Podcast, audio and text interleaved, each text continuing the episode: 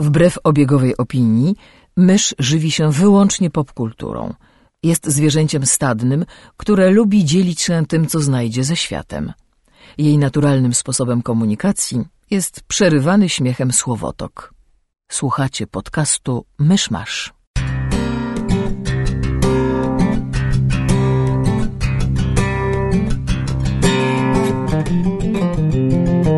Drodzy słuchacze, jest 28 maja 2018 roku, rocznica urodzin Jana Fleminga. Zapraszam do 212 odcinka podcastu Myszmasz.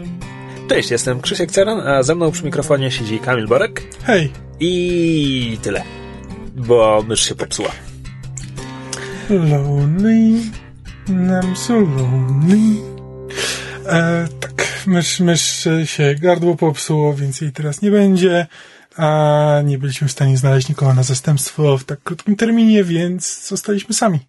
Bywa, zdarza się. Minęło dużo czasu, odkąd nagrywaliśmy Myszmasza tylko we dwóch. Bardzo no. dużo czasu. No dobra. Tak, no to było jeszcze w czasach, kiedy mówiliśmy o grach. Prawda? Ojej. A teraz w ogóle nie mówimy o grach. No. Niby, miał, niby mieliśmy mieć podcast o grach, ale... Tak, on tam gdzieś jest. Podobno. W każdym razie, newsy. No ja mam tylko dwa. E, news drobny jest taki, że w zeszłym tygodniu mówiliśmy o tym, że teraz seriale są kasowane i w ogóle i tam los niektórych był niepewny i tak dalej i Brooklyn Nine-Nine miało happy end dzień po tym, jak zostało skasowane, to zostało mhm. wznowione przez inną stację. Naszą stację. Hulu. Hulu.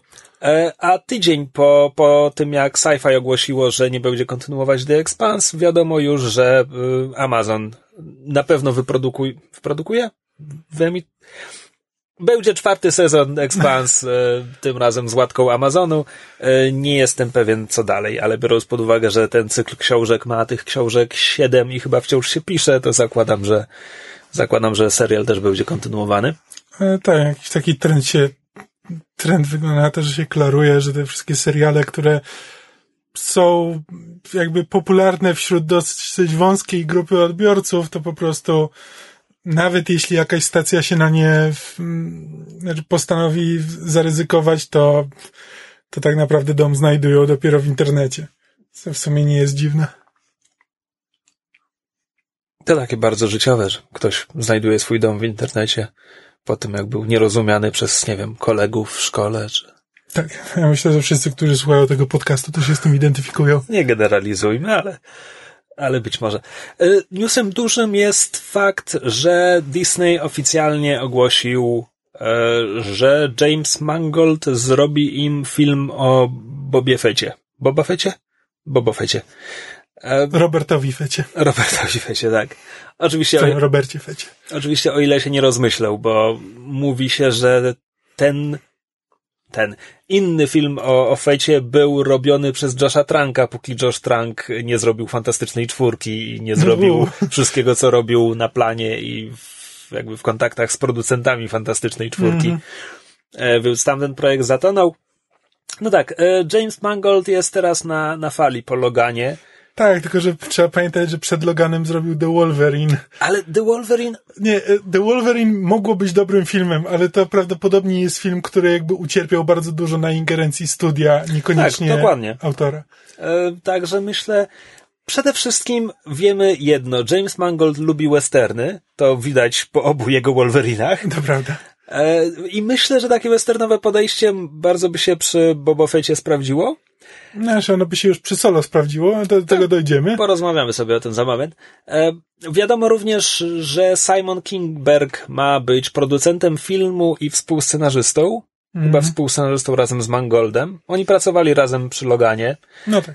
A co, co naturalne. Natomiast Kingberg pracuje również przy animacjach e, Disneyowo Gwiezdnowojennych. To znaczy, z, mm. on jest jednym z producentów Rebeliantów. On tego nawet nie wiedziałem. Także, także on zna ten świat i jego Expanded Universe od podszewki.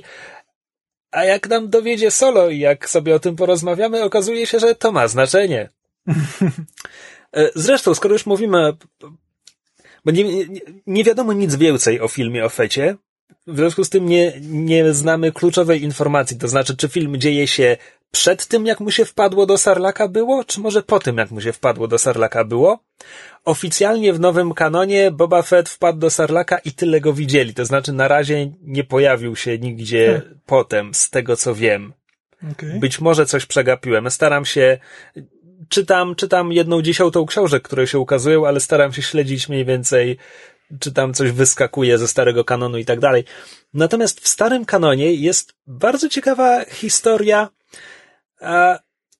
lata po wydarzeniach z filmów Boba Fett zostaje zamieniony z, ze zdecydowanego jakby antagonisty bohaterów staje się takim antybohaterem, gdzie tam 30 lat po Nowej Nadziei to on już z pięć razy współpracował z Hanem i, i w ogóle. E, I w pewnym momencie pojawia się wątek, że on miał kiedyś żonę, wyobraź to sobie. To nie jest bardzo ważne, bo ta postać praktycznie się nie pojawia w tych książkach. Natomiast e, oni tam potem, oni mieli dziecko. Jezus Maria. Pojawia się, pojawia się łowczyni nagród o, o imieniu bodajże Mirta Geff i teraz nie mogę sobie przypomnieć, ona jest chyba już nawet wnuczką Boby Fetta. Zmierzam po prostu do tego, że nagle jest, jest cykl książek, które po- opowiadają o kolejnej galaktycznej wojnie, w których nagle masz wątek poboczny Boby Fetta, który jakoś układa sobie relacje z wnuczką, której praktycznie nie znał i która go kompletnie nie obchodzi. Czy chcesz powiedzieć, że ktoś może zrobić Logana tylko z Bobą Fettem? E, Okej, teraz jak to powiedziałeś. Wiesz co? Inaczej, gdyby ktoś chciał zrobić film o podstarzałym Bobie Fecie, który mierzy się z własną legendą i być może wyskakuje mu córka czy wnuczka, ja tylko mówię, że jest już materiał w Okej. Expanded Universe i on tam wyszedł całkiem nieźle.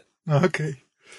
E, Natomiast bardziej prawdopodobne pewnie byłoby to, że to byłby film, który by się toczył gdzieś między Zemstą Sithów a Nową Nadzieją i mielibyśmy jakiegoś młodego Bobę, który dopiero, nie wiem, będzie film o tym, jak zdobywam swoją mandaloriańską Właśnie zbroję. Dlatego ja bym chciał, żeby to jednak działo się po tym, jak on się wykaraskał z tego sarlaka, bo inaczej to po prostu spodziewam się sceny, w której ktoś mu tłumaczy, czym jest sarlak, a Boba Fett mówi, że u, mam nadzieję, że nie, znaczy, nigdy bym nie chciał tak skończyć, bo w tym momencie tego się spodziewam po tych parzysty, parzystych Gwiezdnych Wojnach, że tak powiem. Tych, tych puszczanych w parzystych latach. Aha, w ten sposób. No, zobaczymy, zobaczymy. A czy to jest już koniec segmentu newsowego? Eee, tak, mi nic innego nie przychodzi do głowy. Okej. Ja bym chciał krótko powiedzieć o książce, którą ostatnio przeczytałem. No okej, dawaj. To jest w sumie temat, który nadawałby się do podcastu o grach komputerowych, gdybyśmy jeszcze taki nagrywali kiedykolwiek, bo przeczytałem książkę Jasona Schreiera Blood, Sweat and Pixels. Słyszałem o tym, tak. Tak, e, Jason Schreier jest e, dziennikarzem zajmującym się grami komputerowymi, który pisze między innymi dla portalu Kotaku. I to jest, to jest ciekawe, ja zaglądam dość regularnie na Kotaku i Jason Schreier jest, jakby kojarzę nazwiska paru ludzi, którzy tam piszą, natomiast Schreier stał się jedynym, którego kojarzę na zasadzie, okej, okej, okay, on pisze fantastyczne teksty i jak widzę, że on napisał artykuł, to ja go czytam, nawet jeśli jest o grze, która mnie kompletnie nie interesuje. Dlatego podchodziłem do tej książki z takim nastawieniem, że to mi się pewnie spodoba. I wiesz co? To mi się spodobało. Blood, Sweat and Pixels jest historią. W ujęciu ogólnym jest historią o tym, jak powstają gry komputerowe. W ujęciu szczególnym e, to jest zasadniczo 10 osobnych artykułów o, o tym, jak powstawało 10 różnych gier. Czyli on napisał ten artykuł o Andromedzie, o tym, co się działo Tak. za kulisami Tak, Andromedy. tak. Znaczy On napisał Andromeda. o Mass Effect Andromedzie, on napisał ostatni, który linkowałem na fanpage'u parę miesięcy temu, dotyczył Mafii 3, Mhm. tego jaka była wizja studia co do tej gry, ile musieli wyciąć i tak dalej. E, Też o tym skasowanym projekcie z Gwiezdnych Wojen. Znaczy konkretnie o tym skasowanym projekcie z Gwiezdnych Wojen Amy Henning, ty, czyli ten pseudonim Raktak, mówiliśmy o tym w gorących krzesłach. tak. E, tak, więc on pisze świetne takie teksty właśnie dla Kotaku. Potwierdzam. Dla Kotaku wyspecjalizował się w pisaniu o takich, nie chcę mówić niewypałach, bo to są często bardzo tragiczne historie. Znaczy, to są ludzie, którzy włożyli lata pracy i wysiłku i zazwyczaj chodzi o to, że splot bardzo niefortunnych okoliczności doprowadził do tego, że Andromeda wyszła jak wyszła. Natomiast tak podkreśliłem, że konkretnie chodziło o skasowaną gwiezdnowojenną grę Amy Henning, bo jeden z dziesięciu rozdziałów Blood and Sweat and Pixels dotyczy e, Star Wars 1313, czyli A. tak, tej tak, os, ostatniej wielkiej gry, którą miało zrobić LucasArts. To, to, to miało być to Uncharted. Nie, to, nie, to miało być Gwiezdnowojenne Uncharted, zanim Amy Henning zaczęła robić tak, tak, Gwiezdnowojenne Uncharted. Tak, to jest poromane. E, tak, zresztą e, to jest tak. To jest rozdział, który w ogóle zamyka tę książkę i on się kończy takim hasłem, że jakby wiele projektów umiera na etapie preprodukcji, czy nawet produkcji, mhm. jakby wiele gier nie ukazuje się na światło dzienne, ale Star Wars 1313 to była inna sytuacja. To była sytuacja, kiedy tak naprawdę skasowano studio, a nie grę, którą mhm. to studio robiło. E, więc tak, więc e, to jest książka, w której mamy 10 artykułów o 10 różnych grach. E, przy czym, biorąc pod uwagę jego artykuły dla Kotaku, ja się spodziewałem, że to właśnie będzie rozwinięcie tych artykułów, że ja przeczytam o Andromedzie, o Mafii 3, o grach, które nie wyszły tak jak miały lub nie wyszły w ogóle. Mhm. A tak naprawdę poza 1313 to jest tylko o grach, które wyszły. Co więcej, to jest praktycznie wyłącznie o grach, które wyszły dobrze lub bardzo dobrze. Bo tam jest mowa na przykład o Stardew Valley, Uncharted 4, Wiedźminie III, okay. E, czyli grach, które zasadniczo odniosły wielkie sukcesy, a Schreier pisze po prostu o tym, ile w, w to weszło wysiłku mhm. i bardziej jest to książka o tym, o różnych sposobach, na jakie powstają gry. No bo mamy tutaj, mamy tutaj ogromne produkcje dużych e, studiów, takich jak właśnie Uncharted 4. E, mamy tego genialnego indie dewelopera, który siedzi 5 lat w mieszkaniu przed komputerem, nie widzi nikogo poza swoją dziewczyną i robi Stardew Valley. Mm. I mamy takie różne rzeczy pomiędzy. Jest, jest jeden z rozdziałów dotyczy Shovel Knight, które... Shovel? Shovel. Jak to się wymawia? Shovel. Shovel nieważne, e, które jest indie grow zrobioną przez tam pięć osób, e, przy czym oni tam mieli Kickstartera, który im nie wyszedł do końca, więc to jest taka historia, gdzie, ale ostatecznie gra wyszła, nie była wielkim sukcesem, ale była całkiem spoko. Mhm. A pierwszy rozdział dotyczy Pillars of Eternity, czyli to jest z kolei historia właśnie tego, jak Kickstarter pomógł, nie pomógł. Bez Kickstartera tej gry no tak. by w ogóle nie było. Więc jakby to, to jest, to jest ta różnica między tym i Shovel Knightem, znowu źle to wymówiłem, e, gdzie, gdzie ten Kickstarter był, ale uzbierał jakby minimum, które oni sobie wyznaczyli na Kickstarterze, a które tak naprawdę nie było minimum, które było potrzebne do zrobienia gry. Mm-hmm. Tego typu historia. No rozdział o Uncharted 4 skupia się na, na crunchu, czyli na tych nadgodzinach, które, e, które twórcy gier muszą wyrabiać w trakcie tworzenia gry. Jest ileś okresów kiedy następu, kiedy studio wymaga bardzo wytężonej pracy, ludzie pracują po 80-100 godzin tygodniowo. Mhm. Jakby ja byłem świadomy istnienia crunchu i wiedziałem, że to jest straszne i niszczy ludzi i tak dalej. Ale potem w rozdziale o Wiedźminie trzecim jest jeden przypis, który po prostu przewrócił mi moje wyobrażenie na ten temat do góry nogami. Bo tam jest mowa, że no tak, przy Wiedźminie trzecim w CD Projekcie też był crunch, no bo musiał mhm. być i w ogóle. No bo przy każdej grze jest crunch, tak? I tutaj też był. Po czym jest przypis. W odróżnieniu od większości północnoamerykańskich studiów, pracownicy CD Projektu otrzymali wynagrodzenie, ponieważ polskie prawo o pracy wymaga, żeby płacić za nadgodziny. I to jest takie, rany boskie, ci ludzie w Ameryce, którzy mhm. crunchują, oni nie dostają za to pieniędzy. No, to, to jest, to jest tak. Nie, to jest, to, to, to, taki dziki kraj. sytuacje, tak. E, w każdym razie, puenta jest taka, e, spodziewałem się po tej książce czegoś trochę innego, bo myślałem, że tutaj będzie, wiesz, trzy razy dłuższy tekst o Andromedzie. Tutaj nie ma słowa o Andromedzie, mhm. bo on mhm. po prostu skupił się na innych grach. Natomiast on po prostu tak fajnie pisze, e, że jakby nie wiem, Shovel Knight to jest gra, która mnie zupełnie, kompletnie nie interesowała, a po mhm. prostu ten rozdział był równie dobry jak wszystkie inne. I po prostu kończyłem lekturę z takim, po pierwsze, przeczytałem to w dwa dni, a zasadniczo przeczytałbym w jeden, gdyby nie to, że oszczędziłem sobie czegoś książki na drogę powrotną, no tak. bo miałem dwa dni jazdy pociągiem. E, po drugie, od dawna żadna książka mi się tak nie podobała, co chyba jest takim, chyba muszę sobie zacząć Trochę lepiej. smutne. Właśnie chyba muszę sobie zacząć lepiej dobierać lektury, bo ja ciągle sięgam po dziwne fantastyki i potem tylko mówię, no było dziwne i, i tyle z tego mam. Ojej. Tak, także to jest Jason Schreier, tytuł Blood, Sweat and Pixels. Nie ukazało się po polsku, trochę wątpię, by miało się kiedykolwiek ukazać, ale warto po to sięgnąć.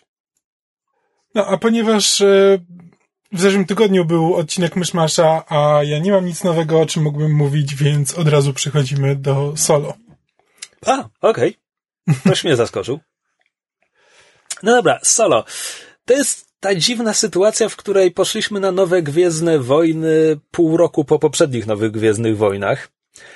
E, no tak co jest, zastanawiam się cały czas, czy, czy Disney e, testuje, czy, czy ludzie to kupią, bo ja naprawdę myślę, że oni by bardzo, bardzo, bardzo chcieli zacząć puszczać więcej niż jedne Gwiezdne Wojny rocznie. No, no tak, raczej model Marvela, znaczy, niezależnie od tego, co by kto chciał, to jakby, jeśli akcjonariusze tej samej jednej firmy Disneya patrzą na model Marvela, i potem patrzą na Gwiezdne Wojny, to raczej widzą tylko niewykorzystany potencjał, a nie to, że ktoś się może tym zmęczyć. Tylko, że widzisz, Gwiezdne Wojny jak dotąd wszystkie zarabiały powyżej miliarda. Ja naprawdę nie jestem przekonany, tak naprawdę nawet nie wiem, czy Solo przebije miliard. Rogue One ledwo przebiło tę granicę. Tak, ale też, znaczy, no, przebiło, ale też czy, czy aby na pewno oni się spodziewają po tych mniejszych filmach, że one wszystkie będą przebijały ten miliard? Solo jest naj, najdroższymi Gwiezdnymi Wojnami. Serio? Tak, ze względu na te dokrętki. No tak. No, Potem Ron Howard 70%, 80%, tak, tak. Mhm. E, cztery piąte filmu musiał nakręcić od nowa. E, więc jestem, no jestem szalenie ciekaw, jakby hej, jak, jak byłem mały, a potem już nie taki mały, to przeczytałem te, nie wiem ile, kilkadziesiąt książek z Expanded Universe, więc, że tak powiem, jestem gotowy, przyjmę te trzy filmy rocznie. Mhm. Ale jestem ciekaw, co, co świat na to powie. Nie, no ale wiesz, no, po prostu patrzę na, właśnie patrzę na Marvele i jakby no, Marvele jakby ostatnie rzeczywiście zazwyczaj przebijają ten miliard. No, nie ale, wszystkie. Ale no właśnie, Ragnarok, Homecoming? No właśnie nie, no właśnie nie wszystkie. I jakby też nie, nie wydaje mi się, żeby ktoś się tego spodziewał, więc raczej wydaje mi się, że jeśli oni chcą przyjąć ten model Marvelowy, no to jakby przyjmą te marne 800 milionów zamiast miliarda, jeśli będą zarabiać je trzy razy rocznie, a nie dwa razy rocznie. Okej, okay, słuszny, słuszny argument. No tak, i w ten sposób dostaliśmy Solo, A Star Wars Story, albo po polsku Han Solo, Gwiezdne Wojny Historie, bo tak to wygląda. To po polsku miało tytuł Han Solo? Tak. Kompletnie tego nie zauważyłem i to jest strasznie głupie. Prawda? E, Okej. Okay. E, w którym młody Alden Ehrenreich wciela się w naszego bohatera, zanim stał się naszym bohaterem i poznajemy jego drogę, I ten film robi parę rzeczy inaczej niż Gwiezdne Wojny zazwyczaj robią. To znaczy, Gwiezdne Wojny piąte przez dziesiąte zachowują jedność czasu na przykład, a tu mamy przeskok. Mamy zasadniczo prolog, a potem trzy lata później. Mhm. A poza tym jednak jest to film, który ja mam problem, żeby go ocenić, ponieważ to jest stare Expanded Universe na ekranie. W sensie, w tamtych starych książkach mieliśmy prze, przeszłość Hana, mieliśmy młodego Hana mhm. Solo i oni wzięli bardzo ogólny zarys.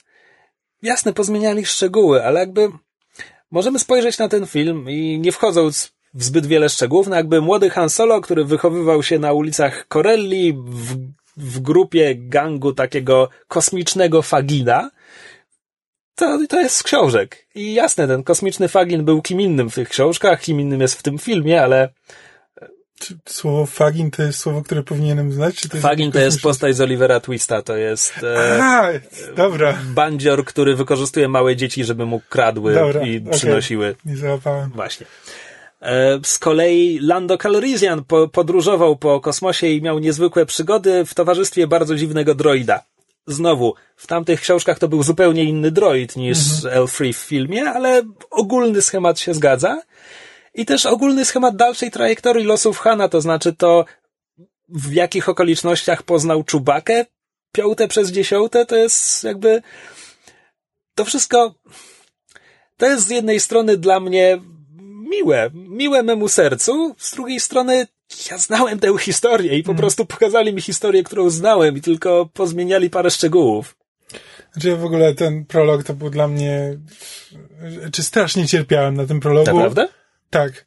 E, autentycznie tam było jakiś tak, takie pełne jakichś, nie wiem, klisz i jakichś tekstów, których się spodziewałem i nic mnie tam nie śmieszyło, ni, wszystkiego się spodziewałem i, mm, i szczerze mówiąc byłem, znaczy, tyle dobrego, że jakby obniżył moje oczekiwania na początku, więc później reszta filmu podobała mi się bardziej, ale Wiesz, naprawdę jakoś, y, nie wiem, miałem straszny problem z tym prologiem. To ja zupełnie nie miałem takich problemów. Co więcej, bardzo mi się spodobało to, jak ten film jak on kompletnie nie marnuje mojego czasu, tylko od razu rzuca mnie w środek akcji i myślisz sobie, no tak, no bo to jest tylko prolog, więc szybko mamy po, poznać postać, ale nie, bo potem masz ten przeskok czasu i znowu jesteś od razu w środku mm. akcji i to jest takie bardzo miłe. Tak naprawdę tam pierwsza spokojniejsza chwila następuje, nie wiem, po pół godziny filmu, e, jak już akcja tak mm. całkiem dobrze się rozkręciła. Mm. I to jest fajne, po prostu mamy, mamy ciągłą akcję, ale to jest akcja, która rozwija postaci, pozwala nam je poznać,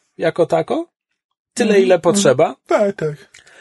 E, I to było, to było dla mnie bardzo miłe. W innym, inaczej, gdyby to nie wyszło, to powiedziałbym, że ten film tam strasznie pełdzi i po łebkach i tak dalej, ale on daje postaciom tyle miejsca, ile tego potrzebują.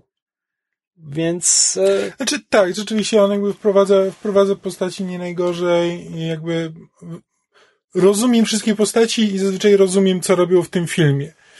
A jakby wiesz, nie mam takiego wrażenia, że na przykład o, ta postać jest tutaj tylko po to, że nie wiem, fani rozszerzonego uniwersum będą ją znali, więc, e, więc coś, tylko wszyscy są, e, znaczy nie wiem na ile tam są postaci, które są w ogóle z rozszerzonego uniwersum, bo, bo jakby nie znam. nie ma, chyba że ja tak wydaje, ale no właśnie i, i jakby każda ma tam swoją, ma swoją rolę jakby w filmie i w historii. Znaczy, jest mnóstwo, jest mnóstwo takich drobnych odniesień w rodzaju tam ktoś mówi, że nauczył się sztuki walki i teraz Cassie. Możesz pamiętać, Masters of Teraz Cassie to jest bardzo zła bijatyka komputerowa z lat 90. Okay. E, a, a samo teraz Cassie jako gwiezdnowojenna sztuka walki potem się przewija w książkach, ale na zasadzie, że on jest świetny w walce wręcz, bo zna teraz Cassie. I, i, i to jest tyle. E, Lando w pewnym momencie mówi, że tam był kiedyś w pasie Oseona, a potem w pewnym momencie wspomina, że, że tam Szaru zgotowali mu jakieś tam przyjęcie. W latach osiemdziesiątych ukazały się bardzo dziwne książki, których polskie tytuły brzmiały Uważaj, Lando Calrissian i Ogniowicher Oseona i Lando Calrissian i Myśloharfa Szarów. Wow. To jest film, który zawiera odniesienia jakby tego rodzaju, że to jest, to jest dosłownie jedno słowo, które mm -hmm. tkwi gdzieś tam w dialogach. A, ale to jest, to jest po prostu taki taki uśmieszek, takie małe postscriptum. Hej, czytaliście te książki 30 lat temu, robimy ten film dla was. No i oczywiście jest też ta rzecz, o której nie mogę powiedzieć w, w segmencie bezspoilerowym, która bardzo brutalnie bierze za fraki widza, który ogląda tylko filmy kinowe i mówi mu, hej, Gwiezdne Wojny to jest też coś więcej, doedukuj się, albo siedź tutaj i zastanawiaj się, co właśnie obejrzałeś i po co. E, no tak, tak. E, do tego jeszcze prze, o tym. przejdziemy. Och, porozmawiamy tak. o tym. Um, Więc na, tej, na tym poziomie jakby ja wyszedłem y, z Rogue One z takim przeświadczeniem, że kurczę, zrobili mi film, gdzie oglądamy jak dwóch imperialnych biurokratów się prze, ten, y, prze, przepycha, a, a agent, y, a wywiad rebelii ma, ma swoje cele. I tak sobie myślałem, kurde, ja kiedyś przeglądałem ten sourcebook do tego RPGa z lat 80., który dotyczył biurokracji imperialnej i wywiadu rebelianckiego i myślę sobie, okej, okay, zrobili film dla, dla mnie, dla fana Expanded Universe. A potem wyszedłem z Hanna Solo i to było takie wow. Znaczy to coś może w tym być, bo jakby jako nie fan Expanded Universe jakby nie znam dobrze. Um, jakby ja mam takie um, uczucie dosyć, e, dosyć letnie. Znaczy wiesz co, to jest tak, e... że stare Expanded Universe było pełne szrotu i nie, głupich pomysłów. I w momencie, kiedy... Zresztą większość jego powstawała w latach 80., więc nie, to jakby 90. i później. Tak? tak? W latach 80. to tylko RPG i, i garść książek. E, Expanded Universe tak naprawdę nabrało tempa dopiero po tym, jak Timothy Zahn napisał e, trylogię Trauna. Mm. A to są już lata 90. No dobra, lata 90. to nie poprawia jakby no, jasne. Jasne. Nie, więc ja, e. więc ja tylko zmierzam do tego, że Han Solo jest filmem który bardzo mi przypomina stare Expanded Universe, a to niekoniecznie dobrze. Mm, spoko, rozumiem.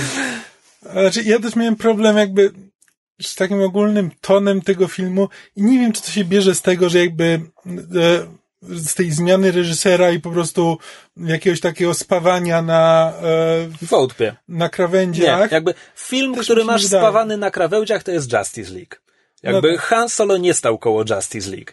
Han Solo jest jakby moim zdaniem wyszedł bardzo przyzwoicie. Nie, Nie, nie, zachwyca nie. pod każdym, żadnym względem. Tak, jakby nie mam ten, tylko że po prostu tam są sceny, które na przykład powinny mnie śmieszyć, ale zupełnie nie śmieszą, jakby wiesz, które jestem w stanie jakoś e, intelektualnie stwierdzić, jak na przykład, że no, to był całkiem niezły żart i nie wywołuje we mnie żadnej emocjonalnej reakcji.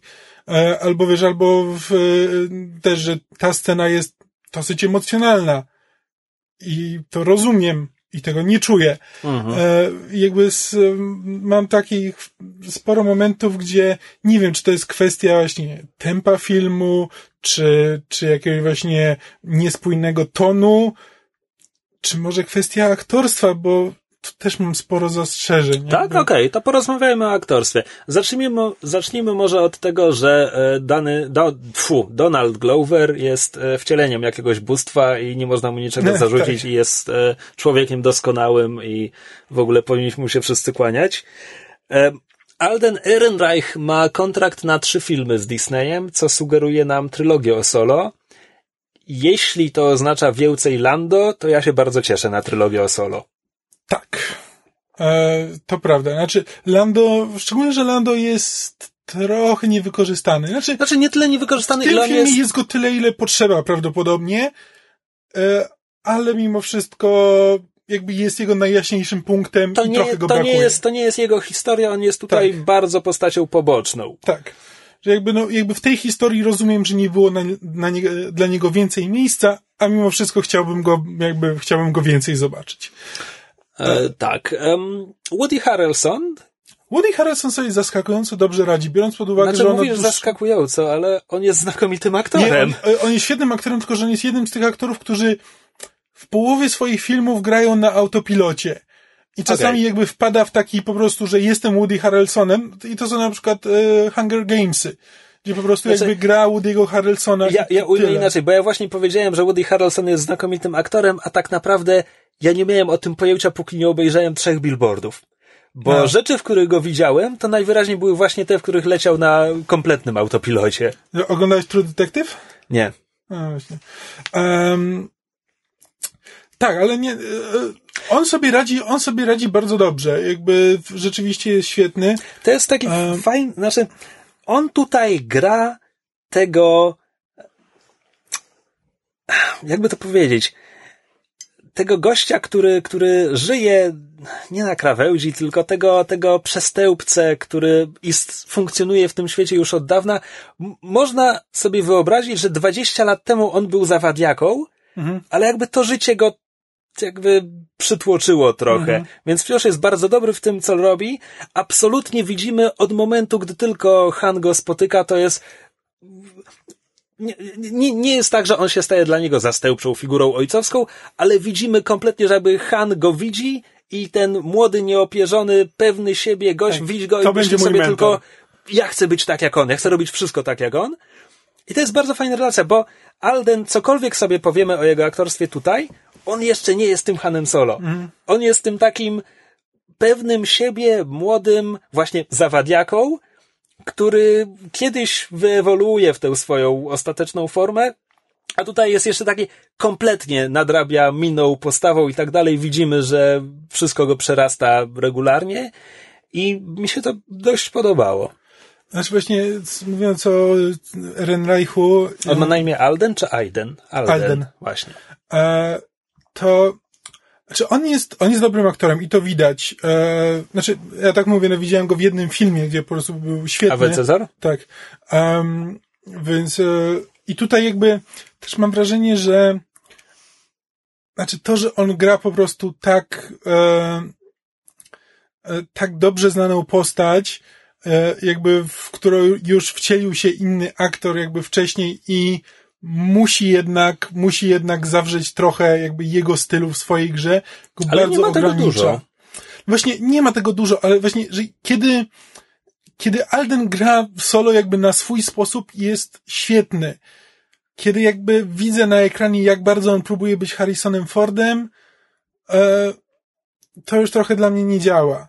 Zresztą nawet, nawet przy Donaldzie Gloverze miałem na początku takie trochę wrażenie, że e, przy, czy to jest dosłownie chwila, to są pierwsze, pierwsze jakby sceny, pierwszy raz, kiedy go widzimy, też miałem wrażenie, że to jest taki e, no, że tera, teraz widzimy jego wersję Billy'ego D. Williamsa i że bardzo się stara to, e, to odegrać. Tylko, że to jest też film o młodym Lando. Jakby Lando też nie jest jeszcze w swojej pełnej formie. On też nadrabia pozą. Mm. Jakby te, te, to pierwsza scena z nim tam przy tej przy grze karcianej i tak dalej, to jest te, wszystko, co mnie słyszałeś jest prawdą. To jest, to jest poza. Być może masz rację, bo w sumie na to nie patrzyłem w ten sposób, że to może być po prostu specjalnie przesadzone. E, że to jest po prostu, że on nadrabia tą swoją pewnością siebie trochę, co by w sumie miało sens. Ale tak, znaczy, nie mam, nie mam nic do, nie, znaczy im, e, jakby Glaverowi w ogóle nie mam praktycznie nic do zarzucenia. Tam poza tym jedną, jedną chwilą, która, jak teraz ustaliliśmy, w sumie mogę się mylić, e, to jakby Aldenowi też nie mam wiele do zarzucenia. Jakby świetnie gra, jakby ciężko mi sobie wyobrazić, że ktoś mógłby to zrobić lepiej. Znaczy nie mam takiego wrażenia, że ktoś Znaczy- mógłby to zrobić lepiej, chyba żebyśmy po prostu odeszli na zasadzie e, olewamy to, co robił Harrison Ford, ale z drugiej strony nie dałoby się tak, bo jednak większość osób by tego nie przyjęła. Znaczy to jest, to jest tak, że ja patrzę na Ehrenreicha w tym filmie i nie widzę Harrisona Forda, ale ja nie mam potrzeby, żeby widzieć Harrisona Mhm. Nie, Forda. właśnie ja też nie i dlatego, dlatego sceny, w których jakby to nie jest Harrison Ford, są dla mnie najfajniejsze. E, ale, ale mówię, no to, to jakby nie jest wielki, wielki zarzut, tylko po prostu mam czasami wrażenie, że jakby trochę go ogranicza to, że musi trochę udawać jakby pewien konkretny styl, który nie jest jego. E, no i jeszcze zostaje, znaczy nie, nie, nie jeszcze, jeszcze tam jest parę, parę ważnych aktorów, ale no Emilia Clarke jest e, jakby następna w kolejności. Ja o niej powiem, że jest znośna.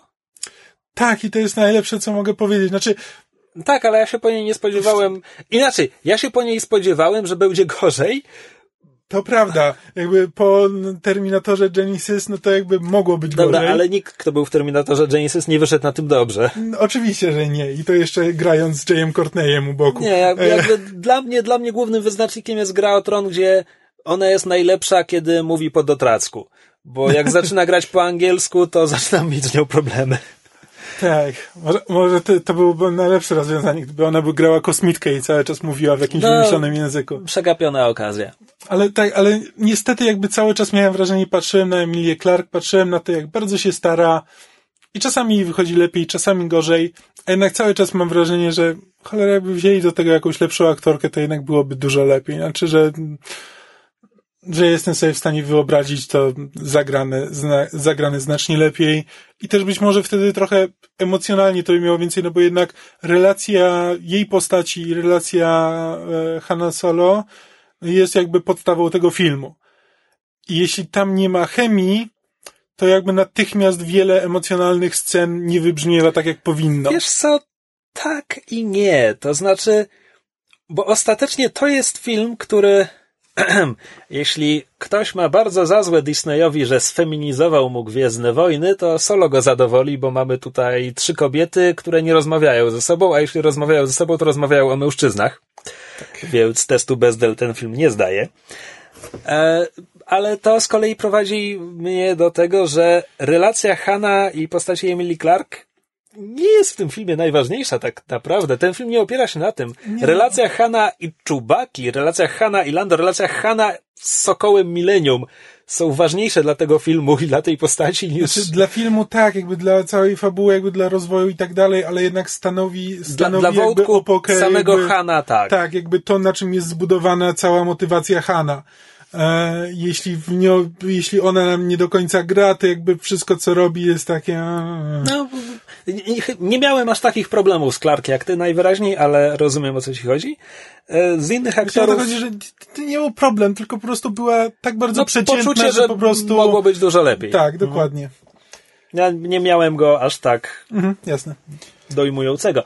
E, Z innych aktorów mamy Paula Bettanego w roli złego gangstera, On świetnie wypada. który, no, to znaczy to jest rola na jedno kopyto, ale jest, rola- bardzo tak, ale dobre. Jest jakby, ale świetnie sobie z tym radzi. Znaczy, to jest właśnie, to jest trochę taki Marve, marvelowski złol, no jakby w który jest sobie, nie ma w nim dużo głębi, jest potrzebny, ale też nie ma za bardzo mm, zakresu, w którym może się poruszać. E, Dobrze powiedziane. Jest e, Phoebe Waller-Bridge, jeśli nie przekręciłem żadnego członu jej imienia, która gra trzy. L3, tak? E, to jest z kolei mocno przerysowana rola, ej, Ale ona to jest się typowo dobrze- komediowa, ale tak. Tak, to jest, to jest jakby em, motion capture performance. To oznacza, że ona naprawdę była na planie w tym kostiumie. Sprawdźcie sobie zdjęcia z planu, bo wygląda prześmiesznie. Ona miała taką e, zieloną rajstopę na całe ciało i tylko miała elementy kostiumu, elementy te droida. Miała, miała tę głowę, miała tam na przedramionach, na nogach. Wygląda strasznie śmiesznie. Okej. E, Tak, nie, to jest jakby, biorąc pod uwagę, że jakby elementy komediowe czasami się udają, czasami nie, to ona jest, ona jest na stale wysokim poziomie. Jakby w, w wszystkie kwestie L3, jakby jej, jej wątki. One są czasami troszkę oderwane od reszty akcji, ale, ale działają same w sobie. E, więc to jest fajnie zagrane. No jeśli ktoś oglądał wszystkie zwiastuny, to załapał, że w filmie jest Tandy Newton. Tak. e, która gra fajną postać i nie mogę się doczekać, aż jakiś komiks powie mi o niej więcej niż ten film. Ale w samym filmie jest trochę zmarnowane. To sobie porozmawiamy jeszcze, czy jest zmarnowana, czy nie. E, no i John Favreau dubbinguje e, Rio. To chyba nie był John Favreau na planie, ale nie wiem. E, ale chyba nie. Rio jest kosmitą, nie pamiętam z jakiego gatunku w tym momencie, jakiegoś nowego w każdym razie, chyba. Który, no John Favreau, John Favreau to John Favreau. E, Robi tyle, ile można od niego oczekiwać. Akcja. Mi się podobała. W sensie mówimy o, jakby o samych scenach akcji, Tak. jakby tak jak jest Tak. nakręcone, jak jest przedstawione? Tak. E, Ja nie jest, mam taki mikroskopijny problem, że gdzieś w mojej, w mojej głowie nie styka to, że Woody Harrelson gra Becketa i Woody Harrelson robi te wszystkie fajne rzeczy, które robi Beckett w tym filmie. To jest takie, jakoś nie mogę w to uwierzyć. On, on, nie, ten człowiek nie trzyma się tak dobrze w tym wieku, żeby robić to, co robi.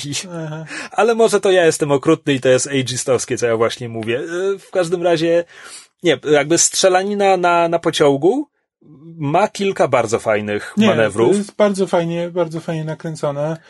E, Jak na film o Hanie i o tym, jak widzi po raz pierwszy statek, w którym się zakochuje i w ogóle nie ma tu dużo latania. Jest, jest ta jedna sekwencja naj, najważniejsza, e, gdzie się widzimy, jak narodziła się legenda i tak dalej, ale zasadniczo akcja tutaj jest na poziomie stoimy na ziemi i, i się strzelamy.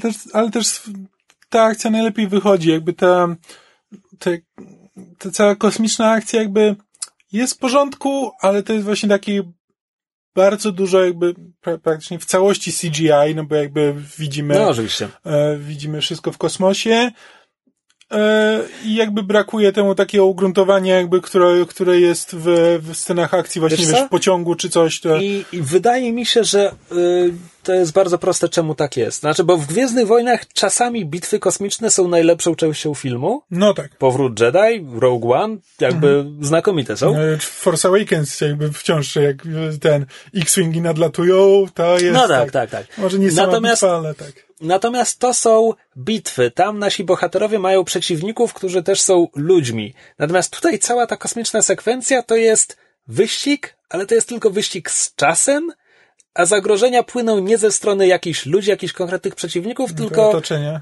przyrody, o ile Tak. możemy mówić o przyrodzie w kosmosie.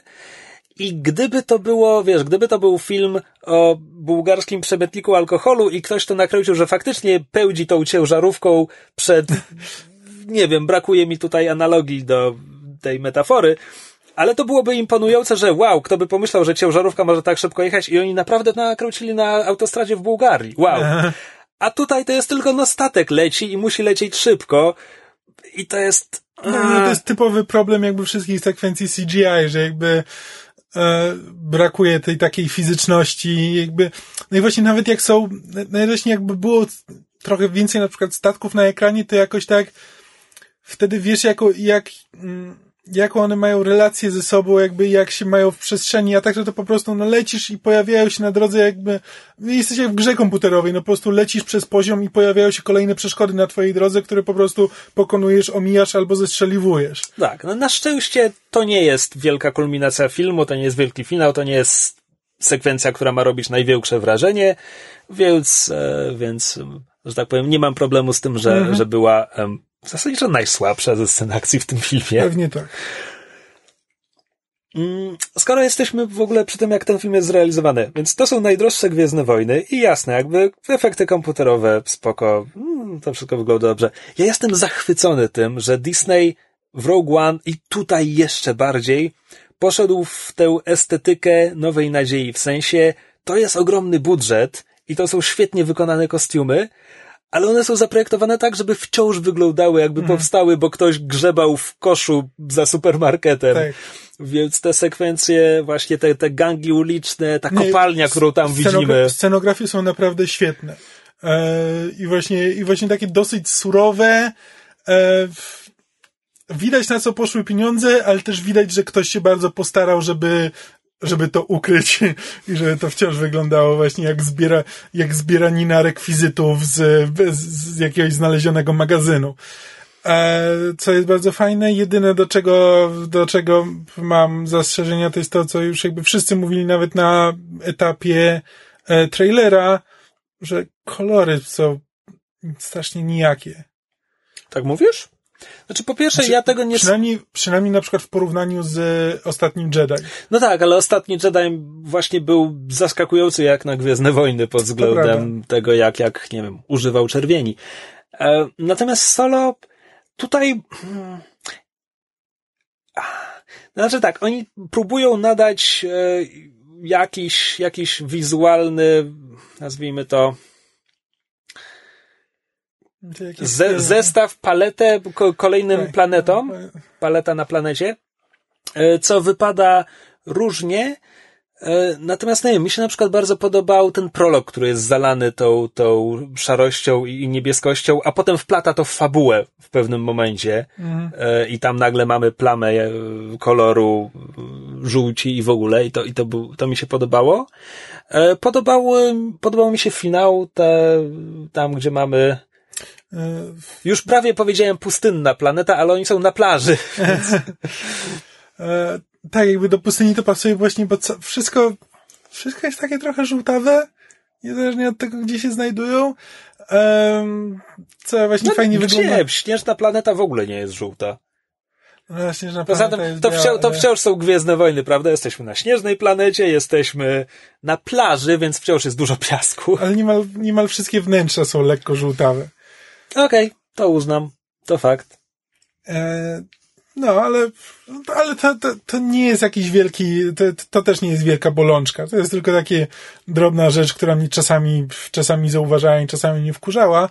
E, ale zasadniczo nie mam zastrzeżeń do tego, jak ten film wygląda. Jedno, co bym powiedział, to, że Rogue One, który jest moim punktem odniesienia jako ten nienumerowany no tak. nie epizod, e, Rogue One lepiej prowadził akcję, żeby ci pokazać bardzo konkretnie o co chodzi, jaki jest cel bohaterów, jakie są zagrożenia, zwłaszcza ta finałowa bitwa na Scarif, tam po prostu wiesz wszystko. Tutaj sekwencja z pociągiem, niby wiedziałem jaki jest plan, ale jakby geografia tej, tej sekwencji to było takie, zaraz, czy oni są już na właściwym wagonie, czy następnym, czy nie? Tak, to tak. było, mm, trochę nie wiedziałem. A potem im bliżej końca, tym jakby film ukrywa wszystko przed widzami, no bo jakby ukrywa, ukrywa żeby do czego to, żeby tak. zaskoczyć, tak. co się sprowadza do tego, że właściwie nie wiesz, co będzie, co będzie sukcesem dla tych bohaterów właściwie. Natomiast e, jeszcze takim momentem, który mi to uzmysłowił, że kurczę, ja coś przegapiłem i czy to ja byłem nie, kompletnie niespostrzegawczy, czy ten film jednak coś tam chaotycznie zmontował, Sokół Millennium, jakby kiedy Lando ma Sokoła Millennium, to to jest ten, ta sportowa bryka, jest lśniący i w ogóle i ma dziubek. A potem w filmie dzieje się coś, przez co Sokół Millennium zaczyna wyglądać trochę bardziej jak ten, którego znamy. Między innymi przestaje mieć dziubek, zaczyna mieć te dwa ząbki. Czy ty za- zanotowałeś czemu i w którym momencie to się stało? Tak. Okej, bo ja dopiero po wyjściu z kina sobie jakby uświadomiłem, że aha, to o to tam chodziło. A. I to było, okej, to ja byłem mało spostrzegawczy. Dobra, to, to, to moja wina. Znaczy, dojdziemy do tego jeszcze, może się okazać, że ja coś po- porąbałem po drodze, ale wydaje mi się, że wiem o co chodzi. Dobra, czy w sekcji bezspoilerowej chcemy jeszcze coś powiedzieć? Nie. Bardzo pozytywnie zaskoczyła mnie muzyka. Po tym, jak A, zarówno, rzeczywiście, tak. muzyka- zarówno Water 1, jak i zwłaszcza ostatni Jedi mnie rozczarowały. Tak, bo to był recycling, recycling Johna Williamsa tam z paroma, z paroma nowymi rzeczami, ale które wciąż udawały Johna Williamsa. Znaczy, o którym filmie teraz mówisz? E, teraz, e, znaczy, okej, e, Bo ja przed chwilą narzekałem na muzykę w dwóch filmach i na przykład ostatni Jedi to jest recycling Johna Williamsa, autorstwa Johna Williamsa. Tak, e, to jest, to jest po prostu sam John Williams. W Rogue One pojawiają się jakby nowe kawałki, które wciąż brzmią... A nie, właśnie problem z Rogue One był taki, że on nie brzmiał jak John Williams. Ale Czy też on- nie, w ogóle one nie brzmiały brzmiał. jakby chciały być Johnem Williamsem, Może. ale nie dorastały do tego poziomu. Puenta jest taka, że solo, przy solo pracował e, John Powell, autor muzyki do Jak wytresować smoka, między innymi, i John Williams. Przy czym John Williams, o ile wiem, skomponował tylko główny motyw przewodni tego filmu i niech mi go ktoś wskaże, bo ja nie jestem pewien, który Tak, to. tak. Natomiast potem w samym filmie e, Powell sięgnął po Williamsa, zwłaszcza kiedy akcja przenosi się na pokład Sokoła Millennium, kiedy Sokół Millennium bierze udział w akcji. Wtedy so, tam są momenty, kiedy słyszysz sobie, a dobra, nowa nadzieja, a dobra, Imperium kontratakuje. Ale w przeciwieństwie na przykład do ostatniego Jedi, tutaj to naprawdę są remiksy. To znaczy, kiedy pojawia się muzyka z Imperium kontratakuje z pościgu na polu asteroidów, to to są dosłownie, masz dwa, trzy takty z tamtego, z tamtego utworu i potem idziemy w zupełnie inną stronę. tam- tam I jest- potem może wrócimy do tego na moment, ale tylko na moment i potem znowu pójdziemy w zupełnie inną Tak, stronę. ale tam jest sporo w ogóle momentów, które zupełnie nie kojarzą mi się z Gwiezdnymi Wojnami. E, Wiesz co, Gwiezdne Wojny czasami, że tak powiem, idą w dziwne strony muzycznie, więc na przykład, kiedy, kiedy pojawia się e, gang Zakiry na latających motocyklach i nagle masz chóry jak z anime, e, wiesz no, Williams też sięgał po chóry, robił z nimi co innego, e, ale tak. E, oczywiście mamy tutaj scenę nie, nie w kantynie, tylko jest impreza bardziej, bardziej dystyngowana i w ogóle i tam słuchamy kosmicznego francuskiego. e, tak, to jest, to jest wyjątkowo dziwne, bo to jest w ogóle taki trochę arytmiczne i e, idące w jakiś taki eksperymentalny trochę jazzo swing, nie wiem. Jazz swing. E, Słuchaj, jazz swing to wciąż lepsza nazwa dla tego gatunku muzycznego. Em, kosmiczny jazz w Gwiezdnych Wojnach nazywa się Jizz. Pisany Mm. J-I-Z-Z. To, to, czego słuchamy w kantynie w Mos Eisley, to jest Jizz. Jizz płynie z tych instrumentów. przestań. E, e, to jest, y, znaczy, okej, jeszcze wspominaliśmy, wspominaliśmy przy, mm, jak mówiliśmy o Bobie Fecie, że fajnie było takie bardziej westernowe klimaty, jakby Mangold poszedł. E, to tutaj momentami próbują i momentami widać jakby są zapożyczenia z westernu, trochę wizualne, jest trochę... napad na pociąg. Tak, e, więc. Ale to zdecydowanie nie jest film gatunkowy. Jakby absolutnie to nie jest, to nie jest western w żadnym wypadku. To są tylko jakby takie delikatne, stylistyczne zapożyczenia. Co w sumie trochę, trochę bym chciał, żeby jednak bardziej poszli w takie kino gatunkowe. Znaczy, wiesz co? Tak, i ja bym to nawet, ja bym to powiedział bardziej, bo to jest, mamy napad na pociąg, tak? Czyli niby western. A potem mamy gangsterów i jakieś twisty i tak sobie myślisz, czy to jest heist? Nie do końca. To nie jest ani heist movie, kino wielkiego skoku, ani western. I gdyby film poszedł bardziej w którąkolwiek z tych stron, to może by, byłby bardziej konkretny. Czy w ogóle gdyby on bardziej pożyczał na przykład właśnie z kryminałów noir, to, to on by się też dla mnie trzymał znacznie bardziej kupy. To bym przynajmniej wiedział o co tu chodzi i bardziej rozumiał stawki.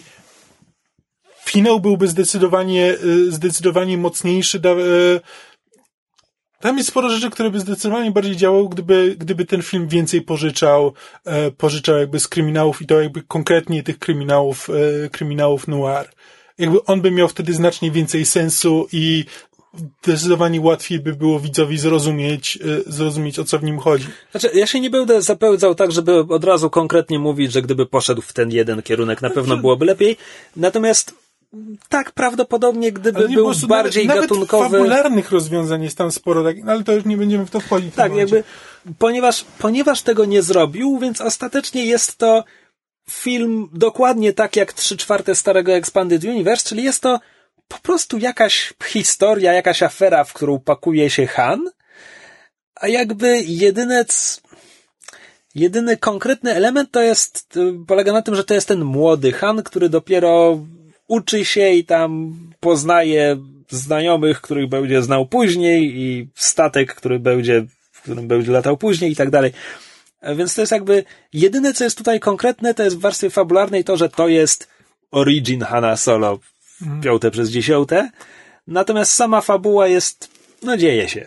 Mhm. Tak jakby bardziej, bardziej przytrafia się, że tak powiem, bardziej się przytrafia niż się dzieje. To prawda, ona się po prostu toczy. Naprawdę? Bo ja nie wiem, co właśnie powiedziałem. Nie, nie, to jest tak, że ta fabuła się trochę tak toczy, ale nie masz wrażenia, że, że twórca miał właściwie spójną wizję, co to wszystko ma znaczyć jakby w całości. To są po prostu jakby interesujące rzeczy, jakby poszczególne wątki coś znaczą, ale one wszystkie nie składają się, w, niekoniecznie składają się w spójną całość. Czy składają, czy nie składają? Mi się bardzo podobał finał. Jakby ja wyszedłem z kina zadowolony z tego, co właśnie zobaczyłem, z tego, jak to wszystko się kończy, jak to zostaje mhm. rozwiązane. Może, no, jeden detal. Um, ale to przejdziemy raczej w, w sekcji spoilerowej, możemy można. o tym porozmawiać. Podsumowując sekcję bezspoilerową, to jest tak, Disney dał nam w tym momencie czwarte Gwiezdne Wojny od siebie. Mhm. Ja bym powiedział, że Solo jest... Solo ma szansę paradoksalnie spodobać się największej liczbie ludzi, ponieważ nie podpada niczym konkretnym. To znaczy, The Force Awakens było do bólu wtórne, Ostatni Jedi był zbyt rewolucyjny i jakby nie szanował Gwiezdnych Wojen i to był duży problem. Rogue One było, bardzo wyraźnie dzieli się na dwie połowy i jakby z kim rozmawiam, jakby nie ma konsensusu, która jest lepsza, która jest gorsza. Mhm. E, w każdym razie Rogue One po prostu miał, miał problemy, ale z drugiej strony pokazywał ci ten bardziej przyziemny plan i wszyscy zginęli, ale z trzeciej strony tak wprowadzał postaci, że ci na nich nie zależało, kiedy ginęły, jak miał problemy. Znaczy on miał problemy te strukturalne związane też trochę z tym, co solo, czyli tam z zakulisowymi przetasowaniami, jakby dokrętkami. Bo tam nie do końca, jakby tam dokrętki e, i ostateczny montaż robił kto inny, ale chodziło głównie o ułożenie filmu tak, żeby miał ręce i nogi. Nie, no tak, tylko że tam są ewidentnie jakby wątki, które które jakby wydarzyły się e, na, na podłodze montażysty, znaczy po prostu wylądowały, wylądowały na podłodze i... No, e, raz Base mówi do niej mała siostrzyczko i to nie ma sensu. No, co, co jeszcze w filmie masz takiego? Większość wątku postaci Foresta Whitakera, jakkolwiek ona się tam nie nazywała. No, dlaczego potrzebujesz tutaj? Znaczy, no, to co, Dobra, nie, nie Dobra, o Rogue One już rozmawialiśmy kiedyś, jakby nie no, będziemy tak. do tego wracać. Zmierzam, zmierzam do tego, że na tle tych trzech filmów Solo jest bezpieczny. Solo nie mhm. eksperymentuje w żadną stronę, nie jest wtórny względem niczego, ale nie jest też oryginalny pod żadnym względem. I zasadniczo mam, mam wrażenie, że jeśli ktoś mi powie, że wyszedł z kina, nienawidzi tego filmu i Disney w ogóle rozwalił Gwiezdne Wojny tym, fil tym filmem, to mam wrażenie, że po prostu szedł do kina, żeby się obrazić na film, bo tu nie ma niczego, co może znaczy, obrażać. Tak, to by się trzeba było spodziewać jakby rewolucji i po prostu jej nie dostać, ale to raczej właśnie, tak jak mówisz, mam wrażenie, że to by była bardziej kwestia zbyt wygórowanych oczekiwań niż rzeczywiście jakichś problemów z filmem. Po prostu film jest przeciętny. Jakby tak, to, jak z, to, z tych czterech Gwiezdnych Wojen solo jest najbardziej przeciętny. Co oznacza również, że no jeśli ktoś nienawidzi poprzednich trzech, to ten będzie dobrze wypadał na ich tle. Ty, mm, no. No dobra, przejdźmy, przejdźmy do sekcji spoilerowej. Dobra, spoilery. Spoilery, Tak, uwaga, spoilery. będą spoilery. Idźcie Spoilery? sobie spoilery, spoilery, spoilery. Czy to będą spoilery? Tu mogą być spoilery. A zatem to będą spoilery. A zalisz albowiem tu będą spoilery. Zalicz te spoilery. Dobra, już chyba wszyscy sobie poszli, którzy nie chcieli słyszeć spoilerów. E, to, żeby zachować jakiś ciąg logiczny, zacznijmy od najważniejszego, czyli e, od dzióbka. To w którym momencie Sokół traci dzióbek? Kiedy Han wypuszcza kapsułę ratunkową. To jest poprawna odpowiedź. Ja to kompletnie przegapiłem. Jakby widziałem, że on puszcza kapsułę i, i tak dalej, ale zupełnie Znaczy, nie zauważyłem, że tak, to był ten dziób. Bo to, e, ja też tego nie zauważyłem. To, e, to było na zasadzie, że jakby, e, ponieważ jakby przez większość tego filmu, jakby na, na etapie trailerów się zastanawiałem, gdzie jest dziubek Sokoła Millennium e, i czemu on nie ma tego, znaczy czemu ma dziubek, a nie ma, nie wiem, widełek, jakkolwiek byśmy tego nie nazwali. E, to jakby po prostu zauważyłem jakby moment, bo zobaczyłem, że została wypuszczona kapsuła ratunkowa i po prostu w następnej scenie zobaczyłem, że o, on już nie ma dzióbka. A, okej, dobra. Ale to, To nie, to ja ale tego nie widać na ekranie. Wyszedłem z kina, jestem na kładce nad Ostrobramską i tak sobie myślę zaraz, co się właściwie stało z tym dzióbkiem? Kiedy, kiedy? Czekaj, przecież on nie oberwał żadną asteroidą, ani nic. Kapsuła. A. A jednocześnie to jest, to jest bardzo dziwny rodzaj fanserwisu. Nawet nie wiem, czy to jest odpowiednia nazwa. Widzisz, są dwie rzeczy dzieją się w tym filmie. Sokół traci dziubek, bo Han wystrzelił kapsułę i e, Elfrey zostaje, zostaje zastrzelona i zostaje podłączona do komputera pokładowego Sokoła. Staje się jego częścią. To, to jest element origin story i to jest tak dziwne. Zacznijmy od Elfrey. W Imperium kontratakuje, kiedy chowają się w asteroidzie, Han każe e, Fripio podłączyć się do komputera po- pokładowego Sokoła, żeby dowiedział się od niego, czemu e, hipernapęd nie działa. C-Fripio w następnej scenie odwraca się od komputera i mówi coś w rodzaju Sir, kapitanie Solo, nie mam pojęcia skąd e, pan czemu Sokół ma taki dziwny komputer pokładowy, ale on twierdzi, że i tak dalej. Widzisz? Sifrypio mówi, że Sokół ma dziwny Okej. komputer pokładowy i tu masz film, który nam mówi, że był sobie taki bardzo dziwny droid, który się z nim stopił. Nie, ale to- ma dla mnie, bar, to, ma dla mnie bardzo dużo sensu. To jest dla mnie fajne, bo to jakby Tak. sprawia, że Sokół Millennium jest jakby jedyny w swoim rodzaju. Nie da się go zastąpić innym koreliańskim frachtowcem, tylko po prostu masz Sokoła Millennium i jakby L3 sprawia, że to jest ten Sokół Millennium. Tak, okej, i to się fajnie łączy z Imperium Kontratakuje. Dobra, a teraz W Nowej Nadziei, kiedy Sokół zostaje pochwycony promieniem ściągającym i ściągnięty promieniem ściągającym na Gwiazdę Śmierci, tam e, imperialni po nim chodzą, oczywiście nasi bohaterowie chowają się pod podłogą, w, te, w tym momencie teraz tego jeszcze nie wiemy, ale ktoś składa raport, nie pamiętam czy swojemu oficerowi, czy Wejderowi i tam jest mowa, kapsuły ratunkowe zostały wystrzelone. Okej. Więc ten film nam mówi, że Sokół miał kapsułę ratunkową 15 lat temu i potem Ale już właśnie, nigdy jej to nie jest miał. coś, nad czym ja się zastanawiam, odkąd zobaczyłem, że a, czyli dlatego on nie ma tego dzióbka. To jakby, czy Han nie wymienił przez 15 lat, nie potrzebował kapsuły ratunkowej? Jest szmuglerem, który lata w najbardziej niebezpieczne zakątki wszechświata i stwierdził, że e, kapsuła ratunkowa, komu to potrzebne? Chyba, że sobie powiemy, Han Solo ma problemy w Nowej Nadziei, bo zgubił ładunek dla Jabby i e, dowiadujemy się, że ten miał na karku imperialny patrol, więc musiał wyrzucić, wyrzucić cały ładunek tego narkotyku w przestrzeń. Więc może on miał kapsułę ratunkową i tam trzymał szmugiel, ale miesiąc przed początkiem Nowej Nadziei musiał znowu pozbyć się kapsuły ratunkowej. No spoko, tylko że to wciąż jest strasznie dziwny Tylko potem element od nowej, nadziei, story, tak. od nowej nadziei już potem nigdy sobie nie zainstalował następnej.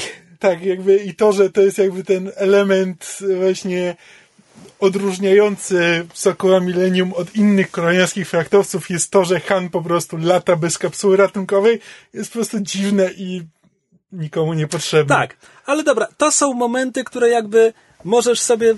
Ja nawet nie jestem stuprocentowo pewien, czy one mają w ten sposób się łączyć ze starymi filmami. Wydaje mi się, że tak, bo ten film napisał jakby Lawrence Kasdan, który pisał Imperium Kontratakuje. Przy tym filmie pracowało nie wiem ilu ludzi, którzy mają takiego kręczka na punkcie Gwiezdnych Wojen jak ja, albo jeszcze większego. Więc wydaje mi się, że to są wszystko celowe zabiegi, ale to są przynajmniej rzeczy dla świrów takich jak ja, którzy pamiętają tę jedną linijkę z Imperium, jedną linijkę z Nowej Nadziei. Te rzeczy są subtelne. Imperialny oficer, który ochrzcił naszego bohatera, Tak. subtelny nie jest. Ale powiem ci, że oglądając tę scenę, w której, jeśli ktoś jeszcze nie widział filmu, imperialny oficer e, rekrutujący do armii pyta o dane Hana, pyta imię, Han mówi Han, nazwisko.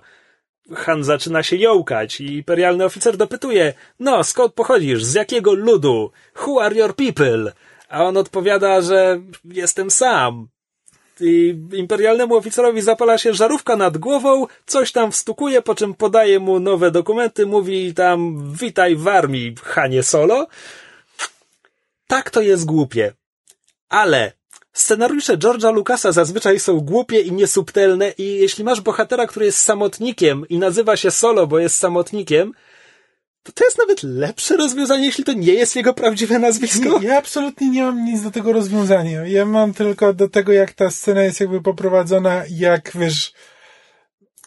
E, znaczy, rozmawialiśmy jakby wcześniej. E, ja miałem taki pomysł, że może ta scena by trochę zyskała na subtelności, gdyby. Bo tam jest taki moment, w którym on e, właśnie mówi Han i właśnie zawiesza głos, wstukuje coś i mówi solo. I wtedy i oddaje te, e, i oddaje te dokumenty jakby, że gdyby on po prostu powiedział Han, coś wstukał i oddał te dokumenty i po prostu zostawił to w niedopowiedzeniu, że pewnie być może ktoś by nie, tego nie, Nie załapał, ale no...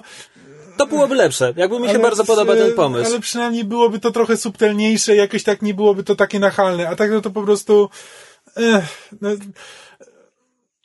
to, to jakby z jaką on intonacją mówi to solo, jakby i jaka jest dramatyczna pauza między słowami Han i słowem solo.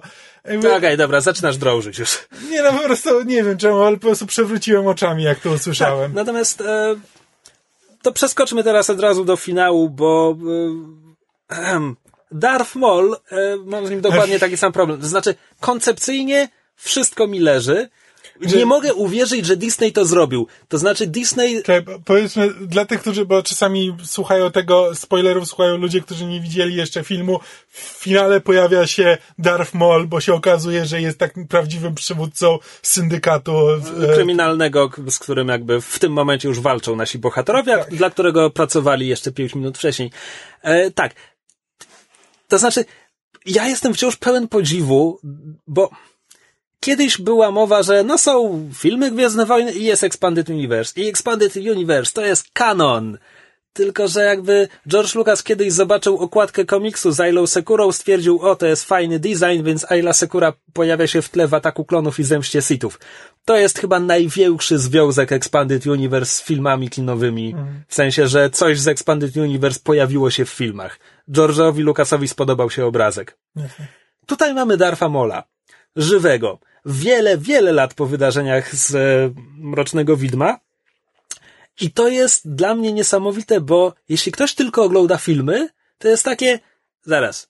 Kiedy ostatni raz widziałem tego gościa, Ja ci, ja ci powiem, co ma e, ktoś, kto ogląda tylko te filmy, bo ja autentycznie jakby potrzebowałem chwili, bo ja sobie spojrzałem najpierw i wiesz, e, ta zakapturzona postać jakby zdejmuje kaptur i widzimy, że to jest i na początku jakby myślę, że okej, to jest osobnik z rasy Maula, ale to chyba nie może być Darth Maul.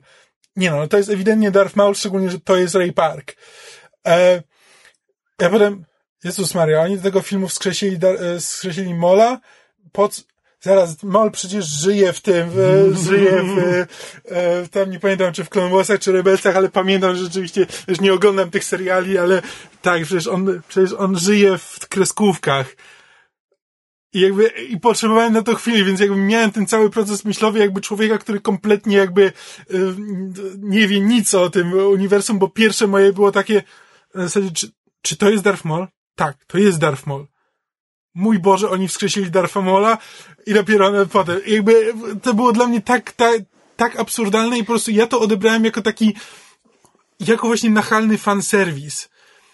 E, co jakby, wiedząc już, że MOL jakby jest stałą częścią Expanded Universe, jakby przypomniawszy sobie o tym, jakby nie, no on po prostu został wprowadzony do tego filmu, jakby to jest powiązanie, powiązanie z istniejącymi już e, historiami. Historiami, tak, to jakby to nie jest, nie jest ten nachalny fanserwis, tylko po prostu moja pierwsza myśl była taka.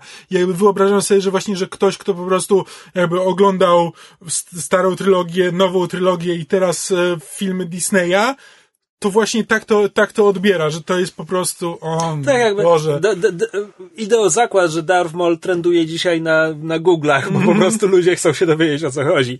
A dla mnie to jest, znaczy, byłem bardzo zaskoczony, że Disney się na to zdecydował, bo to jest jednak takie, zawsze istniało takie niepisane, no, no wiemy, że są seriale i książki i w ogóle, ale, ale no nikt rozsądny nie oczekuje, że widz w kinie ma to wiedzieć, mm. więc widzowi w kinie nie będziemy mieszać w głowie. A Disney powiedział, walcie się, obejrzyjcie serial. Mm. I nie wiem, ja to, ja to szanuję. E, a przy tym ta scena jest tak żenująco nakręcona. Znaczy, tak. Ona byłaby spoko, tylko że on przyciąga sobie mocą miecz świetlny i go zapala i potem gasi, bo nic z nim nie robi, bo rozmawia przez hologram. Z kimś, kogo i tak nie chce zabić komu nawet nie chce grozić, więc... Wiesz co, może to jest po prostu tak, że Darth Maul, tak jak to byś rozmawiał przez telefon, jakby przez stary telefon i na przykład e, bawił się kabelkiem i kręcił nim dookoła palca, tak bezmyślnie, to po prostu Maul sobie przyciąga miecz świetny, włącza, wyłącza. E, może po prostu tak ma, bo się znudził trochę tą rozmową. Wiesz co, tak naprawdę wydaje mi się, że oni to zrobili właśnie dlatego, żeby wszystkim ludziom najbardziej mm. dobitnie jak tylko mogli uświadomić, że tak to jest Darth Maul. Tak, no bo, bo bez miecza świetnego mówię... to jest hmm, starszy, grubszy zabrak. Czy to jest Darth Maul? Hmm, hmm, nie, to pewnie jakiś inny gość, tak, nie, jakiś inny mówię, zabrak. Te, też była taka moja pierwsza myśl, czy to jest Darth Maul? A może to jest po prostu, może po prostu to jest Tarasa, ale to jest zupełnie inny, a może, znaczy przez moment myślałem, że to jest ten brat Darfamola, czy kto tam jest, ale, ale, on, ma, ale on ma zupełnie Zaraz. inny kolor, więc to jakby nie tak. to, e, nie, nie, ta postać, więc jakby, e, tak wiesz, myślałem, ale miałem właśnie sporo takich myśli na zasadzie, że to jest Darth Maul. Nie, to może nie jest Darth Maul, może to jest ktoś inny. Nie, to jest jednak Darth Maul. E, po prostu cała masa jasne, po prostu. Jasne, jasne. Natomiast y, nie ukrywam, kiedy pierwszy raz widzimy tę scenę, to ta postać jest pokazana z profilu, jest w płaszczu z kapturem, więc jest ten reveal ostateczny i zanim doszło do revealu, ponieważ ten film tyle wziął z Expanded Universe w ma- mikroskali i w makroskali, to ja tam siedziałem w kinie i miałem tylko, o mój Boże, o mój Boże, niech to będzie Xizor. Czy to będzie Xizor? To będzie Xizor, prawda? A potem nie, a potem jakby, więc byłem rozczarowany przez pikosekundę, a potem sobie jakby uświadomiłem, jaki to jest nie wiem, wariacki ruch ze strony Disneya i teraz, teraz jestem w dogłębnym szacunku. E, Xizor to jest oczywiście książę Xizor z e, Cieni Imperium, e, szef Mrocznego Słońca. Innego, innego kartelu przestępczego. Ja go tylko kojarzę z jednej karty w karciance w tym Star Wars CCG. No, wystarczy. W każdym razie tak, więc Darth Maul to jest tak. To jest niesamowite. To, to, to jest w sumie Expanded Universe w pigułce, historia Dartha Mola, bo w tym momencie, jasne, on zadebiutował w Mrocznym Widmie, ale zasadniczo jako postać, to on został wykreowany w Expanded Universe. No, no tak, no, w jest, Widmie to po prostu... Jest akrobata, który ginie. Tak, kropka. dokładnie. To jest po prostu kaskader. I, I e, ta historia, jak w pigułce, jak w soczewce, skupia wszystkie dobre i złe strony Expanded Universe, bo tak, jego zabili, jego już nie ma. Czy to było marnotrawstwo postaci? To zależy od tego, co z nią zrobimy. Więc co z nim zrobili? A. Wskrzesili go. B. Dali mu brata. jest historia wskrzeszenia? Znaczy, nie wskrzesili. E, e, kanonicznie ciemna strona mocy utrzymała go przy życiu, bo tak to działa. Na tej samej zasadzie jak Anakin godzinami leżał spalony przez lawę i nie zginął, tak? Ciemna okay. strona mocy nienawiść podtrzymała go przy życiu. Obawiam się, że to jest cytat. Um, więc on wpełzł do, e, do jakiegoś transportu śmieci, którego zabrał na planetę wysypisko i on na planecie wysypisku skonstruował sobie coś, co wyglądało jak paj, pajęcze nogi, takie, takie robocie. Zakładam z jakimś systemem podtrzymywania życia, bo wciąż było go tylko pół. I siedział tam przez 10 lat, popadając w coraz głębsze szaleństwo, aż znalazł go jego brat, Savage Opress, i zabrał go do e, nocnych wiedźm na planecie Datomir. Planeta Datomir zadebiutowała w bardzo złej książce Ślub Księżniczki Lei. E, Nocne Wiedźmy to jest e, tam grupa kobiet, które korzystają z ciemnej strony mocy. Aczkolwiek jest tam również klan śpiewającej góry i te kobiety korzystają z jasnej strony mocy, aczkolwiek nie wiem, czy one są w nowym kanonie. Być może w nowym kanonie znalazły się tylko Nocne Wiedźmy. Znaczy ja Nocne Wiedźmy kojarzę ty, ty, tym razem tylko z gry na komórki Galaxy of Heroes e, i tam nie ma tych, e, tych dobrych wiedźm, więc może rzeczywiście nie ma ich w nowym kanonie. Mo mogły wypaść. E, tak, więc kiedy mówię, że to skupia jak w soczewce dobre i złe strony Expanded Universe, no więc Savage'a Opresa i planetę wysypisko śmieci, w zasadzie wszystko, co właśnie powiedziałem, zaliczam do tej złej strony. Natomiast dobre zaczyna się później, bo Darth Maul w, oni robią z tej postaci takiego wściekłego psa, który 10 lat później jakby ktoś mu pomaga powrócić do, do normalnego życia, on odzyskuje jakby świadomość, bo to było, to było to fikcyjne szaleństwo, gdzie jakby rozmawiasz do ściany i w ogóle, nieważne. No tak. Więc, więc potem on zdrowieje, bo chyba tak muszę to nazwać. I on się staje takim wściekłym psem, który rozgląda się po tej galaktyce i widzi sobie, ej, ale mój mistrz, to on w ogóle, on kompletnie olał to, że ktoś mnie przeciął na pół. On ma nowego ucznia od 10 lat i w ogóle zajmuje się czymkolwiek innym. To nie jest w porządku, ja go zniszczę. I on staje się takim, nie chcę powiedzieć po raz czwarty w- wściekłym psem.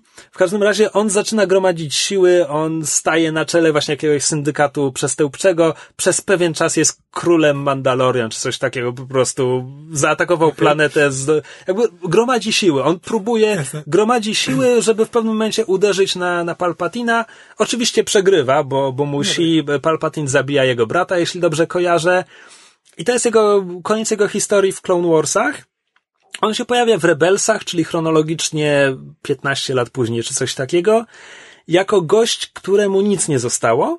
Ma jakieś tam parę artefaktów Sithów i zaczyna się interesować głównym bohaterem Rebelsów, tym Ezra Bridgerem. Zaczyna mu doradzać, bo on jest w tym momencie jakby zagubiony, trochę zirytowany, że jasna strona jeszcze nie pozwoliła mu wyzwolić planety i tak dalej, więc mol mu po dobroci, plus nie mówiąc, że hej, jestem, byłem kiedyś lordem Sithów i tak dalej. On mu zaczyna doradzać, próbuje go ulepić sobie z niego swojego ucznia. I w ten sposób jakby próbuje, znowu marzy o tym, że hej, wy, wykształcę go na swojego ucznia i razem zarobiemy imperatora i będziemy rządzić. Oczywiście nic z tego nie wychodzi. E, ostatecznie, ponieważ wskrzeszenie Mola zaczęło się tak naprawdę w niekanonicznym komiksie, który sobie wyobrażał, że hej, czy nie byłoby fajnie, gdyby Mol z robonogami zaatakował e, starego Obi-Wana na Tatooine i i ktoś to zobaczył i powiedział sobie, tak, byłoby fajnie, więc ostatecznie historia Mola kończy się w ten sposób. To znaczy on odkrywa, że Obi-Wan siedzi na Tatooine, że ma tam jakąś bardzo ważną misję, kogoś pilnuje. E, Obi-Wan zasadniczo kompletnie zlewa do momentu, w którym Mol stwierdza, że hej, tu pilnujesz nowego Chosen One'a, co ty na to, ja go zabiję albo zrobię go, z niego własnego ucznia. No i Obi-Wan wtedy stwierdza, że okej, dobra, jeśli naprawdę bardzo tego chcesz, i jest ten ostateczny pojedynek, który swoją drogą jest fantastyczny, bo e, Dave Filoni, twórca Rebelsów, e, zrobił z tego samurajski pojedynek z Kurosawy. To jest jakby po tych wszystkich tam każda walka na miecze świetlne trwa 15 minut i skaczą po trzech piętrach, tak? A tutaj mamy dosłownie jedno cięcie. To jest bardzo fajna scena. W związku z czym ta długa dygresja kończy się tym, że Solo jest tutaj chronologicznie gdzieś pomiędzy. Czyli to może być ten moment, gdzie Mol jakby nie udało mu się zabić imperatora Palpatina, ale wciąż ma te syndykaty kryminalne i tak dalej, więc ja się nie zdziwię, jeśli trylogia Solo będzie o tym, jak Han kompletnym przypadkiem rozwala mu to gangsterskie imperium. Tylko, że to musi, oni muszą to zrobić e, jak piąty element. To znaczy, oni nie mogą się spotkać. Han Solo nie może spotkać Darfa Mola, bo inaczej nie uzasadnisz tego, czemu w Nowej Nadziei kompletnie zlewa Obi-Wana. Jakby myśli sobie Jedi, to, to są wariaci i tak dalej. Że on nie może, Oczywiście. A nawet mocy nie może zobaczyć, no właśnie, on moc. nie może w to wierzyć. Ha. Więc... A to jest interesujące, to może być tak, to może być pewien problem dla tej trylogii. Znaczy, tak naprawdę oni mogą po prostu utrzymać Mola jako hologram. Porozmawiamy sobie o finale solo. E, skończmy z tą długą dygresją, bo ja chcę powiedzieć, że tak. On jest bardzo przewidywalny do momentu, w którym Beckett e, zdradza naszych bohaterów. Wydaje ich Drainowi Wossowi. W sensie to jest ta przewidywalna część. Bardzo mi się podobało to, że tam następny twist następuje minut, minutę później, kiedy jakby myślimy sobie, to jest fałszywe paliwo, prawdziwe paliwo jest tam. Dowiadujemy się, że nie, tam nie ma prawdziwego paliwa, fałszywe paliwo jest prawdziwym paliwem. I hej, ktoś z nas stąd wyjdzie z całą tą fortuną i, i jakby Beckett wtedy mówi, dobra, to będę ja. To jest bardzo fajne. A reveal Mola nie, no, znaczy, tak, to jest taki jakiś... On mi nie przeszkadza, on pasuje fabularnie, jeśli znasz seriale, natomiast został nakręcony w żenujący sposób. Mhm. Pasuje mi to, że Kira... Znaczy, przede wszystkim... Ja się tego spodziewałem, ale tak, ale to jakby jest... Tak, tyle, tyle razy no. słyszy, słyszeliśmy, że Kira robiła złe rzeczy. Tak, tak, jakby tak długo, znaczy wiesz, tak, tak bardzo trzymali w tajemnicy, co ona właściwie robiła, jakie, jaką ona ma relacje, Gdyby oni może jakoś uchylili rąbka tajemnicy, to byśmy myśleli, że ten wątek już się skończył, a ponieważ tak, nie ma żadnego... Mrocznym sekretem mogło być to, że była tancerką i tańczyła dla Jabby i teraz tak, jest tutaj. Tak, tak, cokolwiek, ale ponieważ wiemy, że ten wątek się nie skończył, to jakby jedynym naturalnym wyjściem będzie to, że ona w końcu zdradzi Hana. Tylko, że to by mogło oznaczać, że Darth Maul będzie tylko hologramem, a ona będzie główną antagonistką tej trylogii? To by było ciekawe, no bo przynajmniej wtedy jakby... Znaczy, ja bym to przyjął od choćby z tego prostego powodu, że okej, okay, poza fazmą nie mieliśmy w Gwiezdnych Wojnach złych kobiet? W sensie w no. kinowych no. Gwiezdnych Wojnach jest fazma i jest zmiennokształtna łowczyni nagród kosmitka w ataku klonów przez pięć minut. Błagam.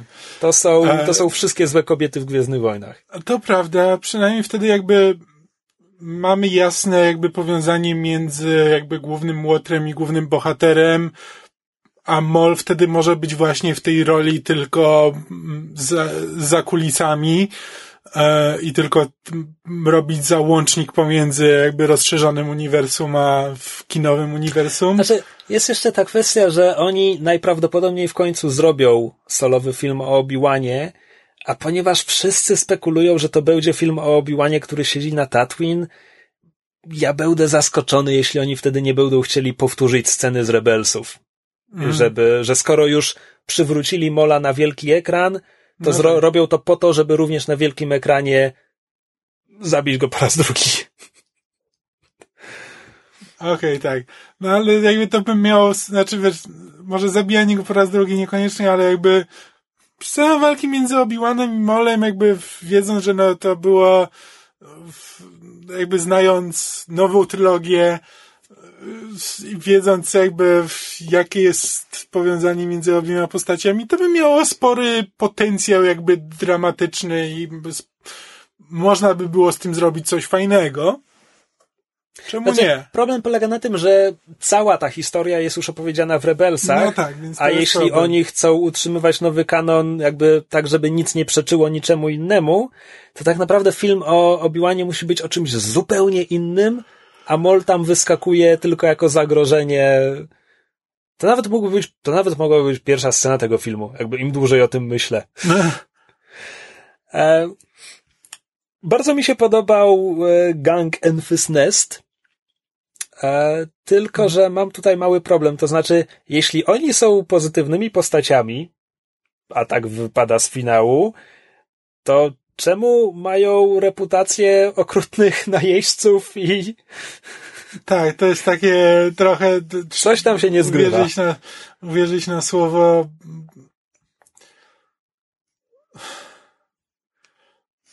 Znaczy, bo tak, jakby te, cała, cała akcja wtedy na tym pociągu... Znaczy, no, im zależy na paliwie, bo chcą go, żeby walczyć z Imperium a Beckett po prostu chce je ukraść dla siebie, dlatego oni próbują odstrzelić Becketta, to jest, to jest proste. Nie wiem, no może, może Beckett wie, że to, to nie jest prawda i on po prostu łże Hanowi, tylko nie wiem, czemu miałby to robić. W tym momencie akurat. Ale skoro, skoro o Beckecie i spoilerach mowa, uwielbiam to, że Han go zabija. I nie, nawet nie mówię o Tak, tym, tak. że Han strzela pierwszy, Tak, tak. bo to jest, okej, to jest miłe i w ogóle, ale nawet bez tego to jest strasznie fajne, zwłaszcza, że Beckett nie jest tym złym, nie jest antagonistą i nawet w momencie, kiedy Han właśnie go zabił, to ich pożegnanie to jest jednak ta relacja Tak, mentora nie, i to, to było ucznia. strasznie fajne, że jakby on go zabija i natychmiast do niego podlatuje, żeby, żeby go, żeby podnieść mu głowę i ten, e, z, i jakby z nim porozmawiać. Więc jakby po prostu jakby- wie, że nie ma wyjścia, jakby musi być tym bezlitosnym Hanem, którego jakby poznajemy na początku Nowej Nadziei, przynajmniej mm, oryginalnego filmu. E, Starej Nowej Nadziei. tak, tak. I to jest, to, to jest spoko. To naprawdę sporo mówi o tej postaci, a z drugiej strony jakby, wiesz, widzimy, że wciąż jakby to, on nie jest, on potrafi być bezlitosny, ale nie bez emocji i, i to jest bardzo fajna relacja. Tak, to szczerze mówiąc, to jest jedna z najfajniejszych relacji w Gwiezdnych Wojnach. Jakby, jak pomyślisz sobie, co łączy ludzi w Gwiezdnych Wojnach, to jest zawsze Moc. lubią się, nie lubią się, są spokrewnieni. E, I tu autentycznie na tle tego wszystkiego relacja Hanna i Becketa jest e, Tak, Zniuansowana złożona. przynajmniej, tak. tak, tak, tak. Jakby to było bardzo fajne. A gdyby ktoś pytał, e, to to, że to, że Enfys Nest mówi rebelia i to jest wielka scena, to nie oznacza, że tu widzimy jakieś narodziny sojuszu rebelii. Jakby, ponieważ ten film tyle czerpie z Expanded Universe, mogę dodać, że kanonicznie jest wiele małych grup oporu, które dopiero parę lat przed Nową Nadzieją łączą się w tę jedną rebelię, No, którą znamy. dobra. Więc to jest po prostu jedna z tych wielu, wielu grup. Ogóle, nie, czy znasz aktorkę, która grała Enfys Nest? Wiesz co, wygooglałem ją, mogę ci powiedzieć jak się nazywa, natomiast ona grała w jakimś jednym serialu, którego nazwa mi nic nie mówi. Znaczy, bo ona tutaj nie ma wiele do grania, ale Erin Kellyman. ale autentycznie charyzma z niej wychodzi wszystkimi piegowatymi porami. E, ma naprawdę bardzo fajną prezencję. Ona grała w serialu Raised by Wolves, jeśli Okej, coś ci to mówi. to mówi. To jest produkcja sprzed trzech lat w tym momencie. A poza tym grała w e, Uncle i gra w jakiejś nowej wersji Les Miserables. No okej. No To chyba w niczym jej nie widziałem. Telewizyjna adaptacja tegoroczna. Znaczy Uncle to masz na myśli Man from Uncle? Nie, absolutnie nie. Po Okej. prostu Uncle. Dobra. No to w niczym jej nie widziałem, ale tak, bardzo fajna aktorka i jakby fajna postać. Jakby Nest, znaczy jakby... Znowu, pomijając- czekam na komiks, który powie mi o niej coś Mhm. więcej. E, Skoro o tym mowa, Val, e, czyli postać Tandy Newton, bardzo mi się podoba jej ekranowa prezencja, bo jest taką kompletną twardzielką, k- komandoską i w ogóle nic o niej nie wiemy i nie mamy okazji się dowiedzieć, bo szybko ginie. Czy te, mam spore zastrzeżenia co do tej śmierci, bo to jest taka... czemu? Znaczy, jeśli mi powiesz, że nic nie poczułeś w tej scenie, to ja zapytam, czemu myślałeś, że masz coś poczuć? Nie, nawet nie chodzi o to, że nie poczułem, tylko miałem takie na zasadzie, to jest taka heroiczna śmierć, na zasadzie idźcie beze mnie, ja muszę tutaj zostać, ale to wszystko jest jakby w napadzie na, na pociąg po to, żeby ukraść, e, żeby ukraść e, to całe, to całe paliwo. E, więc jakby nie ma w tym, nie ma w tym tej takiej stawki, która zazwyczaj towarzyszy tego, tego rodzaju śmierci, że to jest to, że jakby wiem, że poświęcam się dla, wyższy, dla, e, dla jakby większej sprawy. To jest na zasadzie, poświęcam się po to, żeby mój chłopak mógł ukraść, e, ukraść ładunek. Okej, dobra.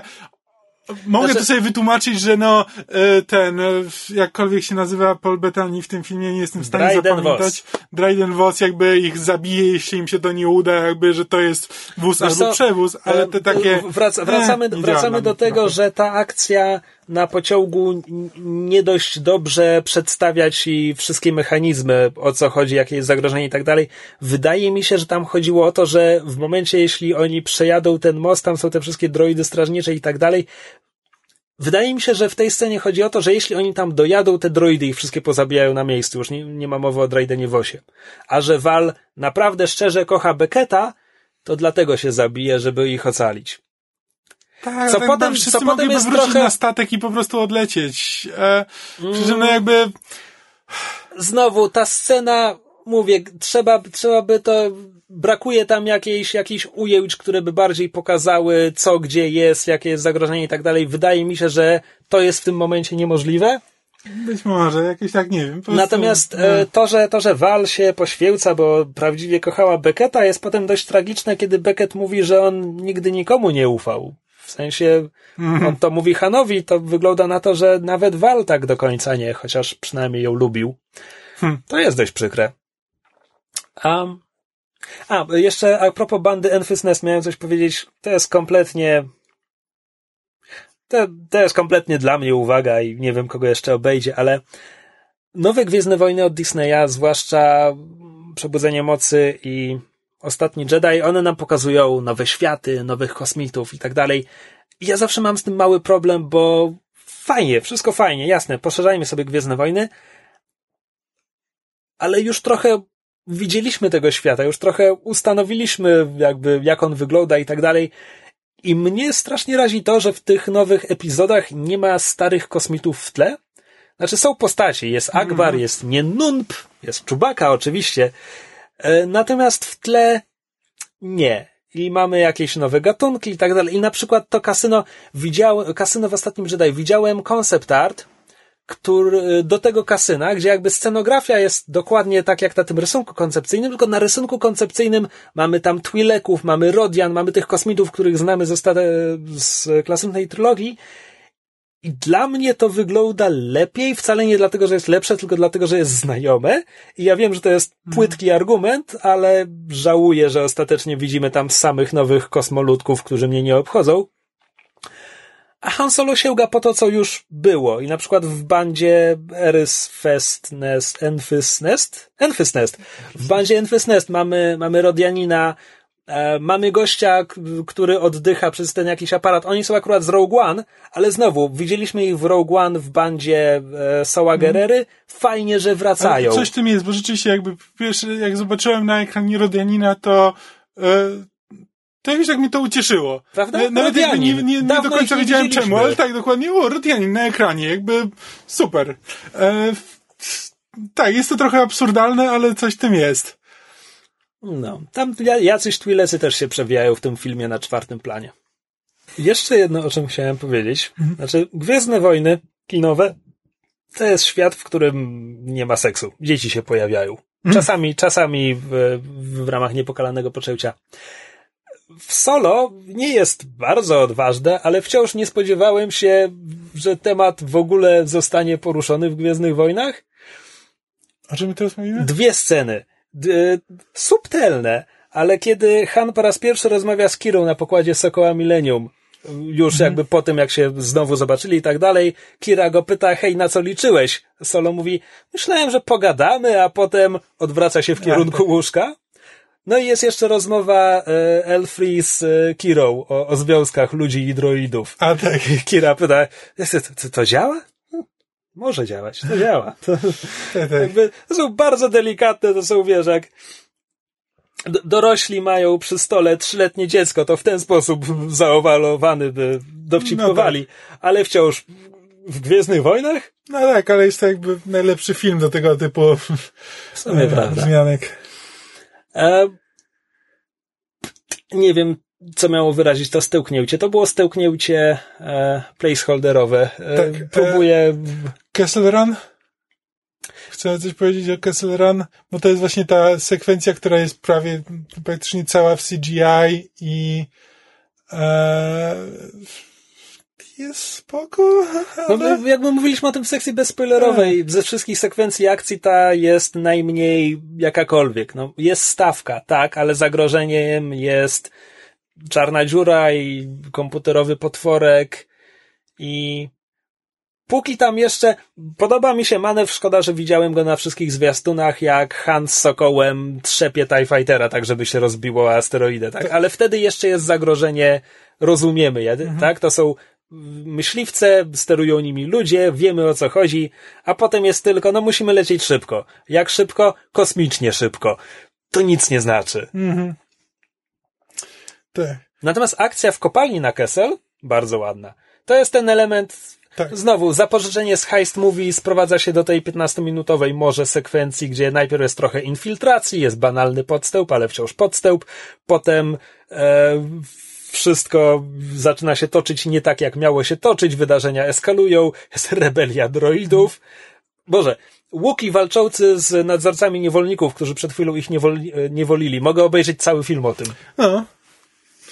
Tak. O w- wojnie w kaszyku z e, Imperium. Znaczy, niby widzieliśmy kawałek w Zemście Sithów, ale to nie był ten kawałek, który chcę Nie. obejrzeć. To solo był tym kawałkiem, który chciałbym obejrzeć. A właśnie skoro przy tym jesteśmy, to wprowadzenie czubaki. A, znaczy, ze względu na konstrukcję tego filmu było bardzo, bardzo, bardzo przewidywalne. Nie mam z nim problemów. Chyba przeżyłbym bez Hana Solo warczącego w Shiriuku. Znaczy to było urocze, ale tutaj troszkę e, głupawe, ale w mi się podobało. Plus to jest, ten, Znaczy, to jest ten zabawny moment, kiedy nagle się orientujesz, że Han Solo jakimś cudem znał język Łukich, zanim poznał Łukiego. Tak. E, no się też, e, jakbym miał się bardzo czepiać, e, to, to jest absolutnie e, czepialstwo nie wpływające na jakby mój odbiór filmu, ale z, e, a jakby Czubaka ta powinien mieć jakąś większą traumę po tym, co przeżył, jakby po, po Tak, tym, jak był jest- trzymany i najwidoczniej zjadał ludzi, żeby przeżyć. Prawda? E. Prawda? To jest trochę problem Ewoków. To znaczy, co się stało ze szturmowcami, których oni pojmali w bitwie o Endor? Bo Tak, wcześniej tak. próbowali upiec Hana Luka i... No właśnie. Dokładnie, tak, więc jakby tu się dowiadujemy o czułym czegoś, co jakby powinno być ważną częścią jego historii, jakby bardzo dramatyczną, tragiczną częścią jego historii, ale dosyć szybko Czubaka jakby wpada z powrotem w, w tego zabawnego, trochę deadpanowego sidekicka, po prostu głów- głównego bohatera. Yy, W końcu miał okazję urwać komuś ręce na wielkim ekranie. Okej, tak, to szanuję. A w ogóle, ja- jak myślisz, jak nowy aktor sprawdza się w roli? E, Dobrze powiedziane. Myślę, że Czubaka by to tak ujął. Znaczy, to jest, to jest i, em, Jonas Słomi bodajże, e, były fiński koszykarz, to znaczy wciąż fiński, ale były koszykarz. I Istnieje bardzo duża różnica między nim i Peterem Mayhew, który grał tę rolę. To jest, to jest tak, że już w Przebudzeniu Mocy chyba Jonas był na planie i zastępował go w scenach akcji, a w Ostatnim Jedi wydaje mi się, że to był już tylko Jonas, ale nie jestem stuprocentowo pewien tych wszystkich rzeczy. E, Między nimi jest prawie chyba 15 centymetrów różnicy. Okej. Nowy Czubaka jest niższy, ale jakby wciąż ma 2 metry i nie wiem, 80 centymetrów, więc... Plus nie wiem, może w kostiumie ma koturny i tego tak nie widać. Też nie, to znaczy, nie wiem, czy to przez to, że był młodszy, ale jakoś tak trochę inaczej chyba wyglądał, bo jakiś taki bardziej smukły i futro miał chyba dłuższe. Nie jestem pewien, coś. Znaczy, kiedy wychodzi spod prysznica, to chyba ma trochę napuszone. Ogóle scena pod prysznicem, to, to, mnie, to mnie autentycznie rozbawiło. Tak jak większość scen komediowych to było na zasadzie e, to, to autentycznie te, te łapy, czu, e, łapy Łukiego pojawiające się nagle e, Znaczy, w prysznicu są jestem, super. Tu jestem skłonny uwierzyć, że to jest coś z wersji Millera i Lorda, co, co przetrwało. Tak. Ale to było, to było fajne. Plus, okej, je- jeszcze jedno muszę powiedzieć o tym filmie. Sokół Millennium w wszystkich poprzednich filmach on nigdy nie był dla mnie realną przestrzenią. M- mówiłem o tym w Kosmicznych Kowbojach, gdzie Serenity już po pierwszym odcinku pilotażowym wiesz, gdzie co jest, wiesz, jak te Mm, tak. połączenia się ze sobą łączą, wiesz, gdzie ci ludzie śpią i tak dalej. Sokół Millennium nigdy taki nie jest. Widzimy, Tak, widzimy wieżyczki, salon tak salon, kokpit. Tutaj wreszcie widzimy coś więcej, jakby ktoś ma kajutę wreszcie na, na, na pokładzie Mhm. tego statku. Ja nie mówię, że nagle jakby Sokół jest. Poczułem, że to jest dom tych postaci, tak jak Serenity tam. No, tak, nie, nie Ale- jest, ale fajnie, że znaczy, pokazali coś więcej. Film, znaczy fajnie, że pokazali, no jakby to nie jest film, w którym on się staje domem, tylko po prostu to jest statek, który w tym momencie wynajęli. Co mi przypomina, a propos E. tych wszystkich, haha, patrzcie, Stone Han Solo ma swój blaster. Z tych wszystkich rzeczy, mi nawet nie przeszkadza to, że imperialny oficer go ochrzcił, ale z jakiegoś powodu mi przeszkadza to, że w ramach tego jednego filmu Sokół z tego sportowego samochodu zamienia się w ten odrapany złom. Mhm. Znaczy, jasne, na koniec to wciąż nie wygląda dokładnie tak jak w Nowej Nadziei, ale nie wiem, No, nie no tak. potrzebowałem tego. Ale za to scena, w której ten e, Han próbuje blefować ten e, Enfys, Enfys Nest, że tam na statku ma 30 najemników i Lando po prostu odlatuje. Jest bardzo Lando. Jest jakby zabawną sceną, której Znaczy, można ja się, się, było ja się spodziewać. bardzo cieszę, że Lando ich opuszcza w tym ale momencie. tak, to jest, właśnie, to, to, jest, z to jest super. E, Mam jeden, mogę winić tylko siebie. Mogę winić tylko siebie. To był klip promocyjny, który Disney wypuścił. Ja Tak? widziałem tę scenę a, widzisz. i, i żałuję, że ją obejrzałem. To, to jest w ogóle inna sprawa. Trailer do Solo pokazuje tak strasznie dużo. Ja autentycznie miałem jakby. Ja nie nie oglądałem materiałów promocyjnych. Ja na przykład mówisz o tej scenie, nie widziałem nigdy tej sceny, ale jakby. O, o, widziawszy trailery, no parę razy, no bo tam i w kinie, i tam wiesz, i, i w domu i tak dalej, to jakby cały czas miałem to takie poczucie, że jakby wiedziałem, co musi być jeszcze, co musi się jeszcze pojawić w tym filmie, bo widziałem to w trailerze. E, I jakby sporo było, wiesz, jakby byłem w stanie sobie jakby ze sceny na scenę jakby tak mniej więcej przewidzieć, co będzie musiało być dalej i jakby w którym momencie to się będzie musiało skończyć, bo, bo jeszcze brakuje scen w trailerze. No jakby tutaj by się przydało trochę bardziej jakby potraktować to po marvelowsku i trochę oszukać w tym trailerze czy coś, Znaczy, wiesz co, oni, ale no, no były drobne takie oszustwa w rodzaju, wiesz, scena, gdzie Beckett mówi, że ten Big Shot Gangster putting together a crew, myślisz sobie, aha, czyli Beckett zrekrutuje Hana i Chewbacca i tak dalej. Okazuje się, że to jest scena z finału filmu. E, Ale to jest takie bardzo drobne oszustwo. No wiesz, oni dobrze robią zwiastuny do numerowanych epizodów. Jakby No tak. one nie zdradzają fabuły filmu. E, E, Tutaj faktycznie, no ale z drugiej strony w tej fabule wcale nie ma tak dużo. Mhm, to inna sprawa. E, Co do jeszcze rekrutowania przez Becketa, bo jakby no, oni się spotykają na polu bitwy. Och, I pole bitwy mnie No zachwyciło, właśnie te super, sekwencje. bo naprawdę rzadko widzi, znaczy Gwiezdne Wojny tak naprawdę nie pokazują takiej wojny, wojny typowej. No to zazwyczaj są jakby Rogue Gwiezdne One wojny było pokazują najbliżej. sceny akcji.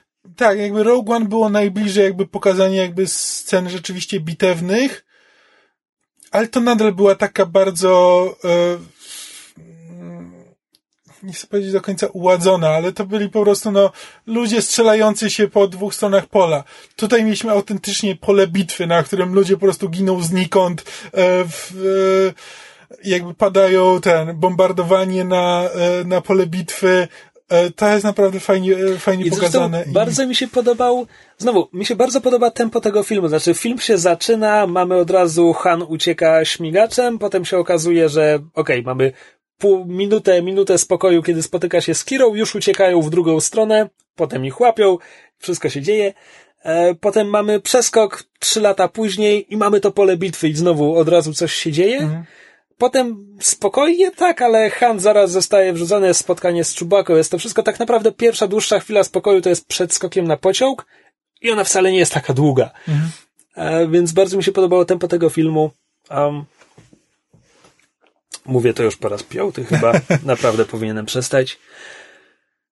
Um, natomiast to, ja myślałem, że te nienumerowane e, filmy będą miały jakąś spójną stylistykę, a jakby solo się zaczyna i robią coś zupełnie innego niż na początku Rogue One, bo miałeś Rogue One i miałeś tylko dawno temu w odległej galaktyce, bum, film się zaczyna i myślałem sobie, dobra, te więc nienumerowane zawsze takie będą, a tutaj masz po trzy Tak, strony Tutaj tekstu. masz scroll, który po prostu nie jest scrollem, do, dla którego po prostu zastosowali inną stylistykę. I co ci ten, czy ten kroll, pow- kroll, czy ta, ta, nie narracja, bo nikt tego nie mówi, czy ten tekst powiedział ci cokolwiek, czego pierwsza scena filmu ci nie powie? Nie, właśnie to jest najgorsze, że po prostu mi się bardzo podobało w Rogue One to, że po prostu przechodzimy od razu do akcji. To nie jest saga, więc jakby nie wymaga traktowania jak saga, jakby nie wymaga tego przypomnienia, co się do tej pory działo, kto jest kim, jakby co było, no bo po prostu mamy zamkniętą historię. Ale nie, zaczynamy zamkniętą historię od powiedzenia, na jakiej jesteśmy planecie i co się na niej dzieje, podczas natychmiast od razu widzimy, że to jest zapiziała planeta, na której mamy gangsterów i e, Nie no, Korelia nie jest zapyziała, tylko... No nie, no nie zapyziała, ale no jakby brutalna i taka z, e, nie, nieprzyjazna i tak dalej, no. E... Tak. E, więc, no, nie rozumiem po co to do, do, dowalili tam ten tekst. Jakby, zwłaszcza, że jedyne co on nam mówi, co ewentualnie możemy potrzebować tej wiedzy, to jest, że paliwo y, dla, do statków jest cenne. No bo zasadniczo Han ucieka z fiolką paliwa i to jest ważne w prologu i potem paliwo jest ważne w środku filmu i na końcu filmu. Spoko. W takim wypadku czemu, do cholery, w tych napisach użyli słowa hyperfuel, a przez cały film mówią coaxium, tak. coaxium. Jakby to jest jedyna informacja, która jest choćby minimalnie użyteczna i używają innego słowa. Jest tak durne. Ale to, ten, znaczy, bo ja właśnie, znaczy ja rozumiem, że coaxium jest jakby paliwem i może być używane jako paliwo, e, ale ponieważ tam jest w trakcie filmu ta scena, w której oni wrzucają trochę tego koaksjum do e, silnika czy czegoś tam w statku, żeby, żeby polecieć szybciej. Czy okej, okay, to jest to, nie, rozumiem, że nie, nierafinowane. Nierafinowane, mhm. dlatego to jest takie dziwne, że jakieś tak, nie byłem właśnie pewien, czy, czy to jest jakby standardowo używane jako paliwo, czy to jest po prostu coś trochę, trochę obok jeszcze. E, no ale czy, czy, to już są detale. Tak, to są, to są detale. detale. Dobra, myślę, że możemy to jakoś podsumować ostatecznie. Możemy? Jesteśmy w stanie? Tak, możemy, tylko zastanawiam się, co możemy jeszcze powiedzieć oprócz tego, co powiedzieliśmy na koniec sekcji niespoilerowej. Wiesz co? Ja muszę obejrzeć ten film drugi raz, bo powiem ci, że wyszedłem z kina i miałem takie, dobrze się bawiłem, ale nie wiem po co ten film powstał, ale okej, okay, nie obraził mnie.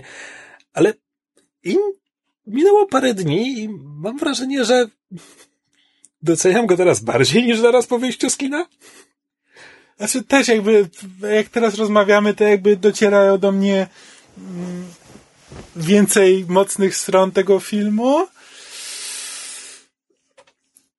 Przy czym, tak jak mówię, no to nie jest tak, że ja kompletnie byłem na nie ślepy i że ten film mi się nie podobał. No jakby w trakcie tego filmu... Nie, nie, ja, jest... nie, ja nie mówię, że to jest ukryte arcydzieło i musisz nie, się nie, głęboko zastanowić, tylko, zanim do tego mówię, dojdziesz. Tylko, że jakby są tam sceny, które jakby wiedziałem, że są teoretycznie dobre, ale wciąż jakby nie odczuwałem żadnych emocji oglądając ten film. I to, to było... I też momentami miałem takie wrażenie, że ale gdyby to nie był film jakby z uniwersum Gwiezdnych Wojen, gdybym po prostu zobaczył film science fiction, jakby z tą fabułą tak zrealizowany, to to by zrobiło na mnie e, bardzo duże wrażenie. Ale ponieważ jakby mam pewne oczekiwania względem Gwiezdnych Wojen, tego uniwersum, jakby tego, co tam robią, to mm, to spo, na sporo rzeczy jakby byłem przygotowany i, w, e, i mi nie zaimponowały no to jest kwestia jakby moich oczekiwań, a nie samego filmu, więc też tak nie wiem jak to ugryźć. Nie, nie, nie do końca wiem jak, e, jak ten film traktować, bo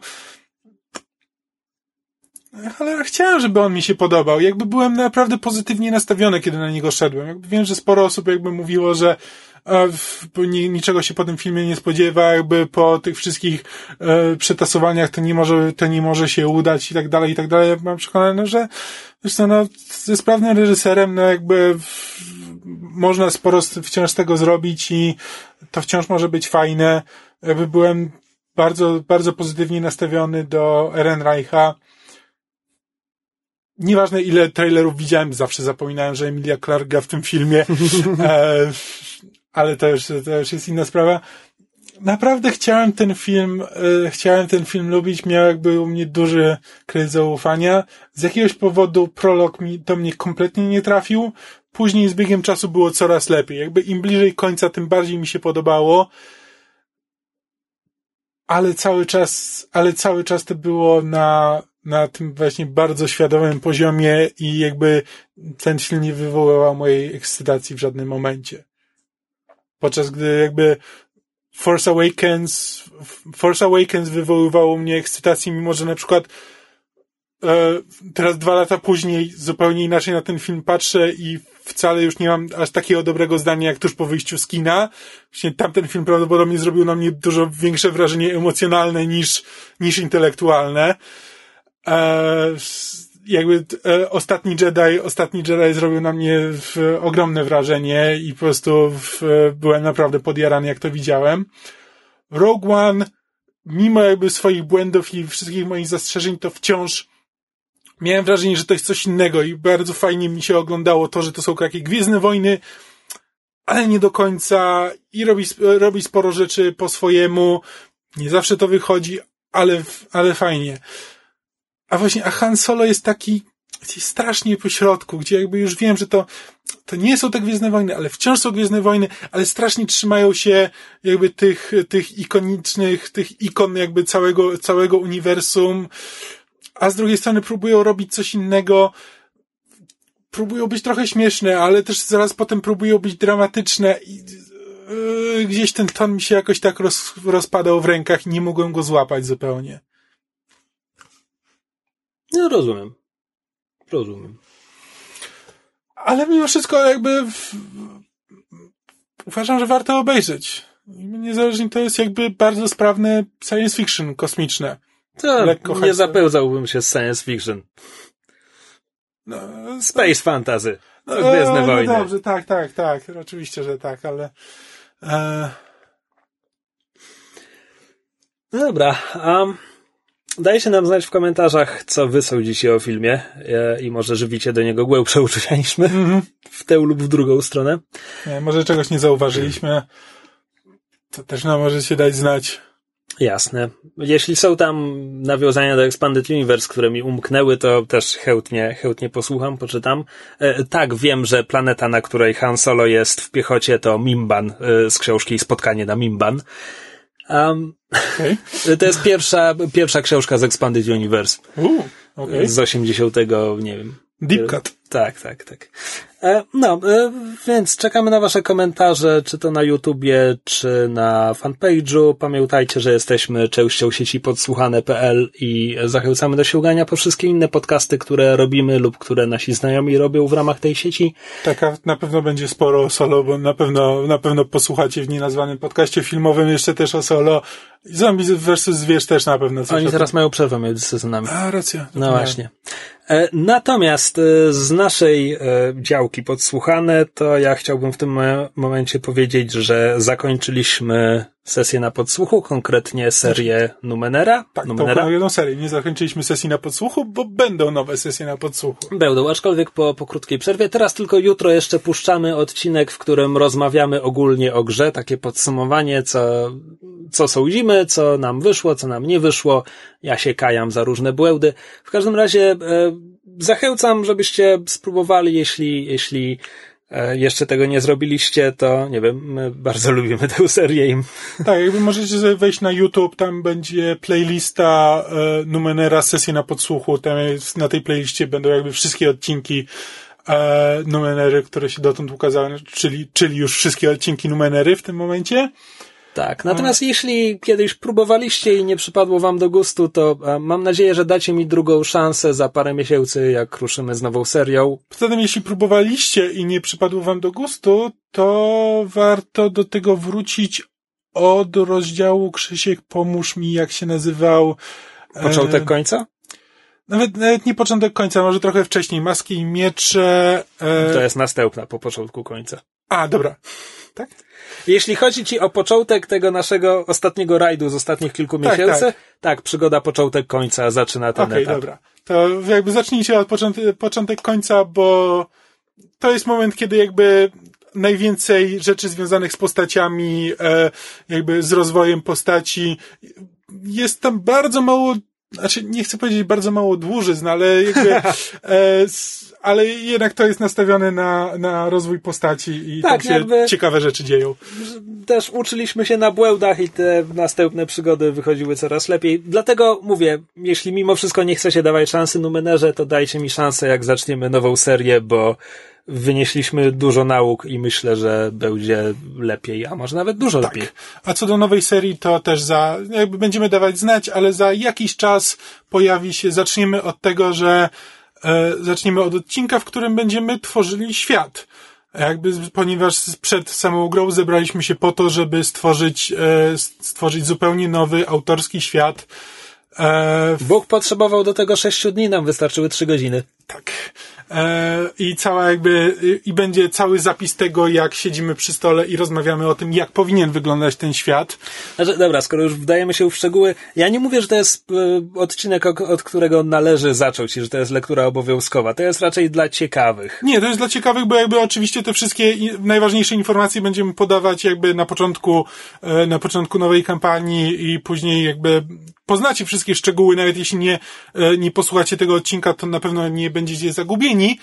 Ale jeśli jakby interesuje was w ogóle jakby world building i jakby takie właśnie tworzenie światów e, do RPG-ów, czy sami się zastanawiacie nad tym, jak tworzyć, jak tworzyć świat, no to jakby nie, nie mówię, że to jest, że to jest e, naj, na- idealnie z- e, wykonane, ale na pewno trochę inspiracji możecie z tego z, zaczerpnąć. Dobra, i myślę, że tyle zapowiedzi wystarczy, zwłaszcza biorąc pod uwagę, że jeszcze nie wiemy, kiedy to puścimy. Tak, więc to jeszcze będziemy dawać znać, ale e, uważajcie i tak followujcie stronę Myszmasz Podcast Popkulturalny, a także podsłuchane.pl, bo tam będą informacje o nowych sesjach na podsłuchu, a jesteśmy z tej serii w tym momencie bardzo dumni.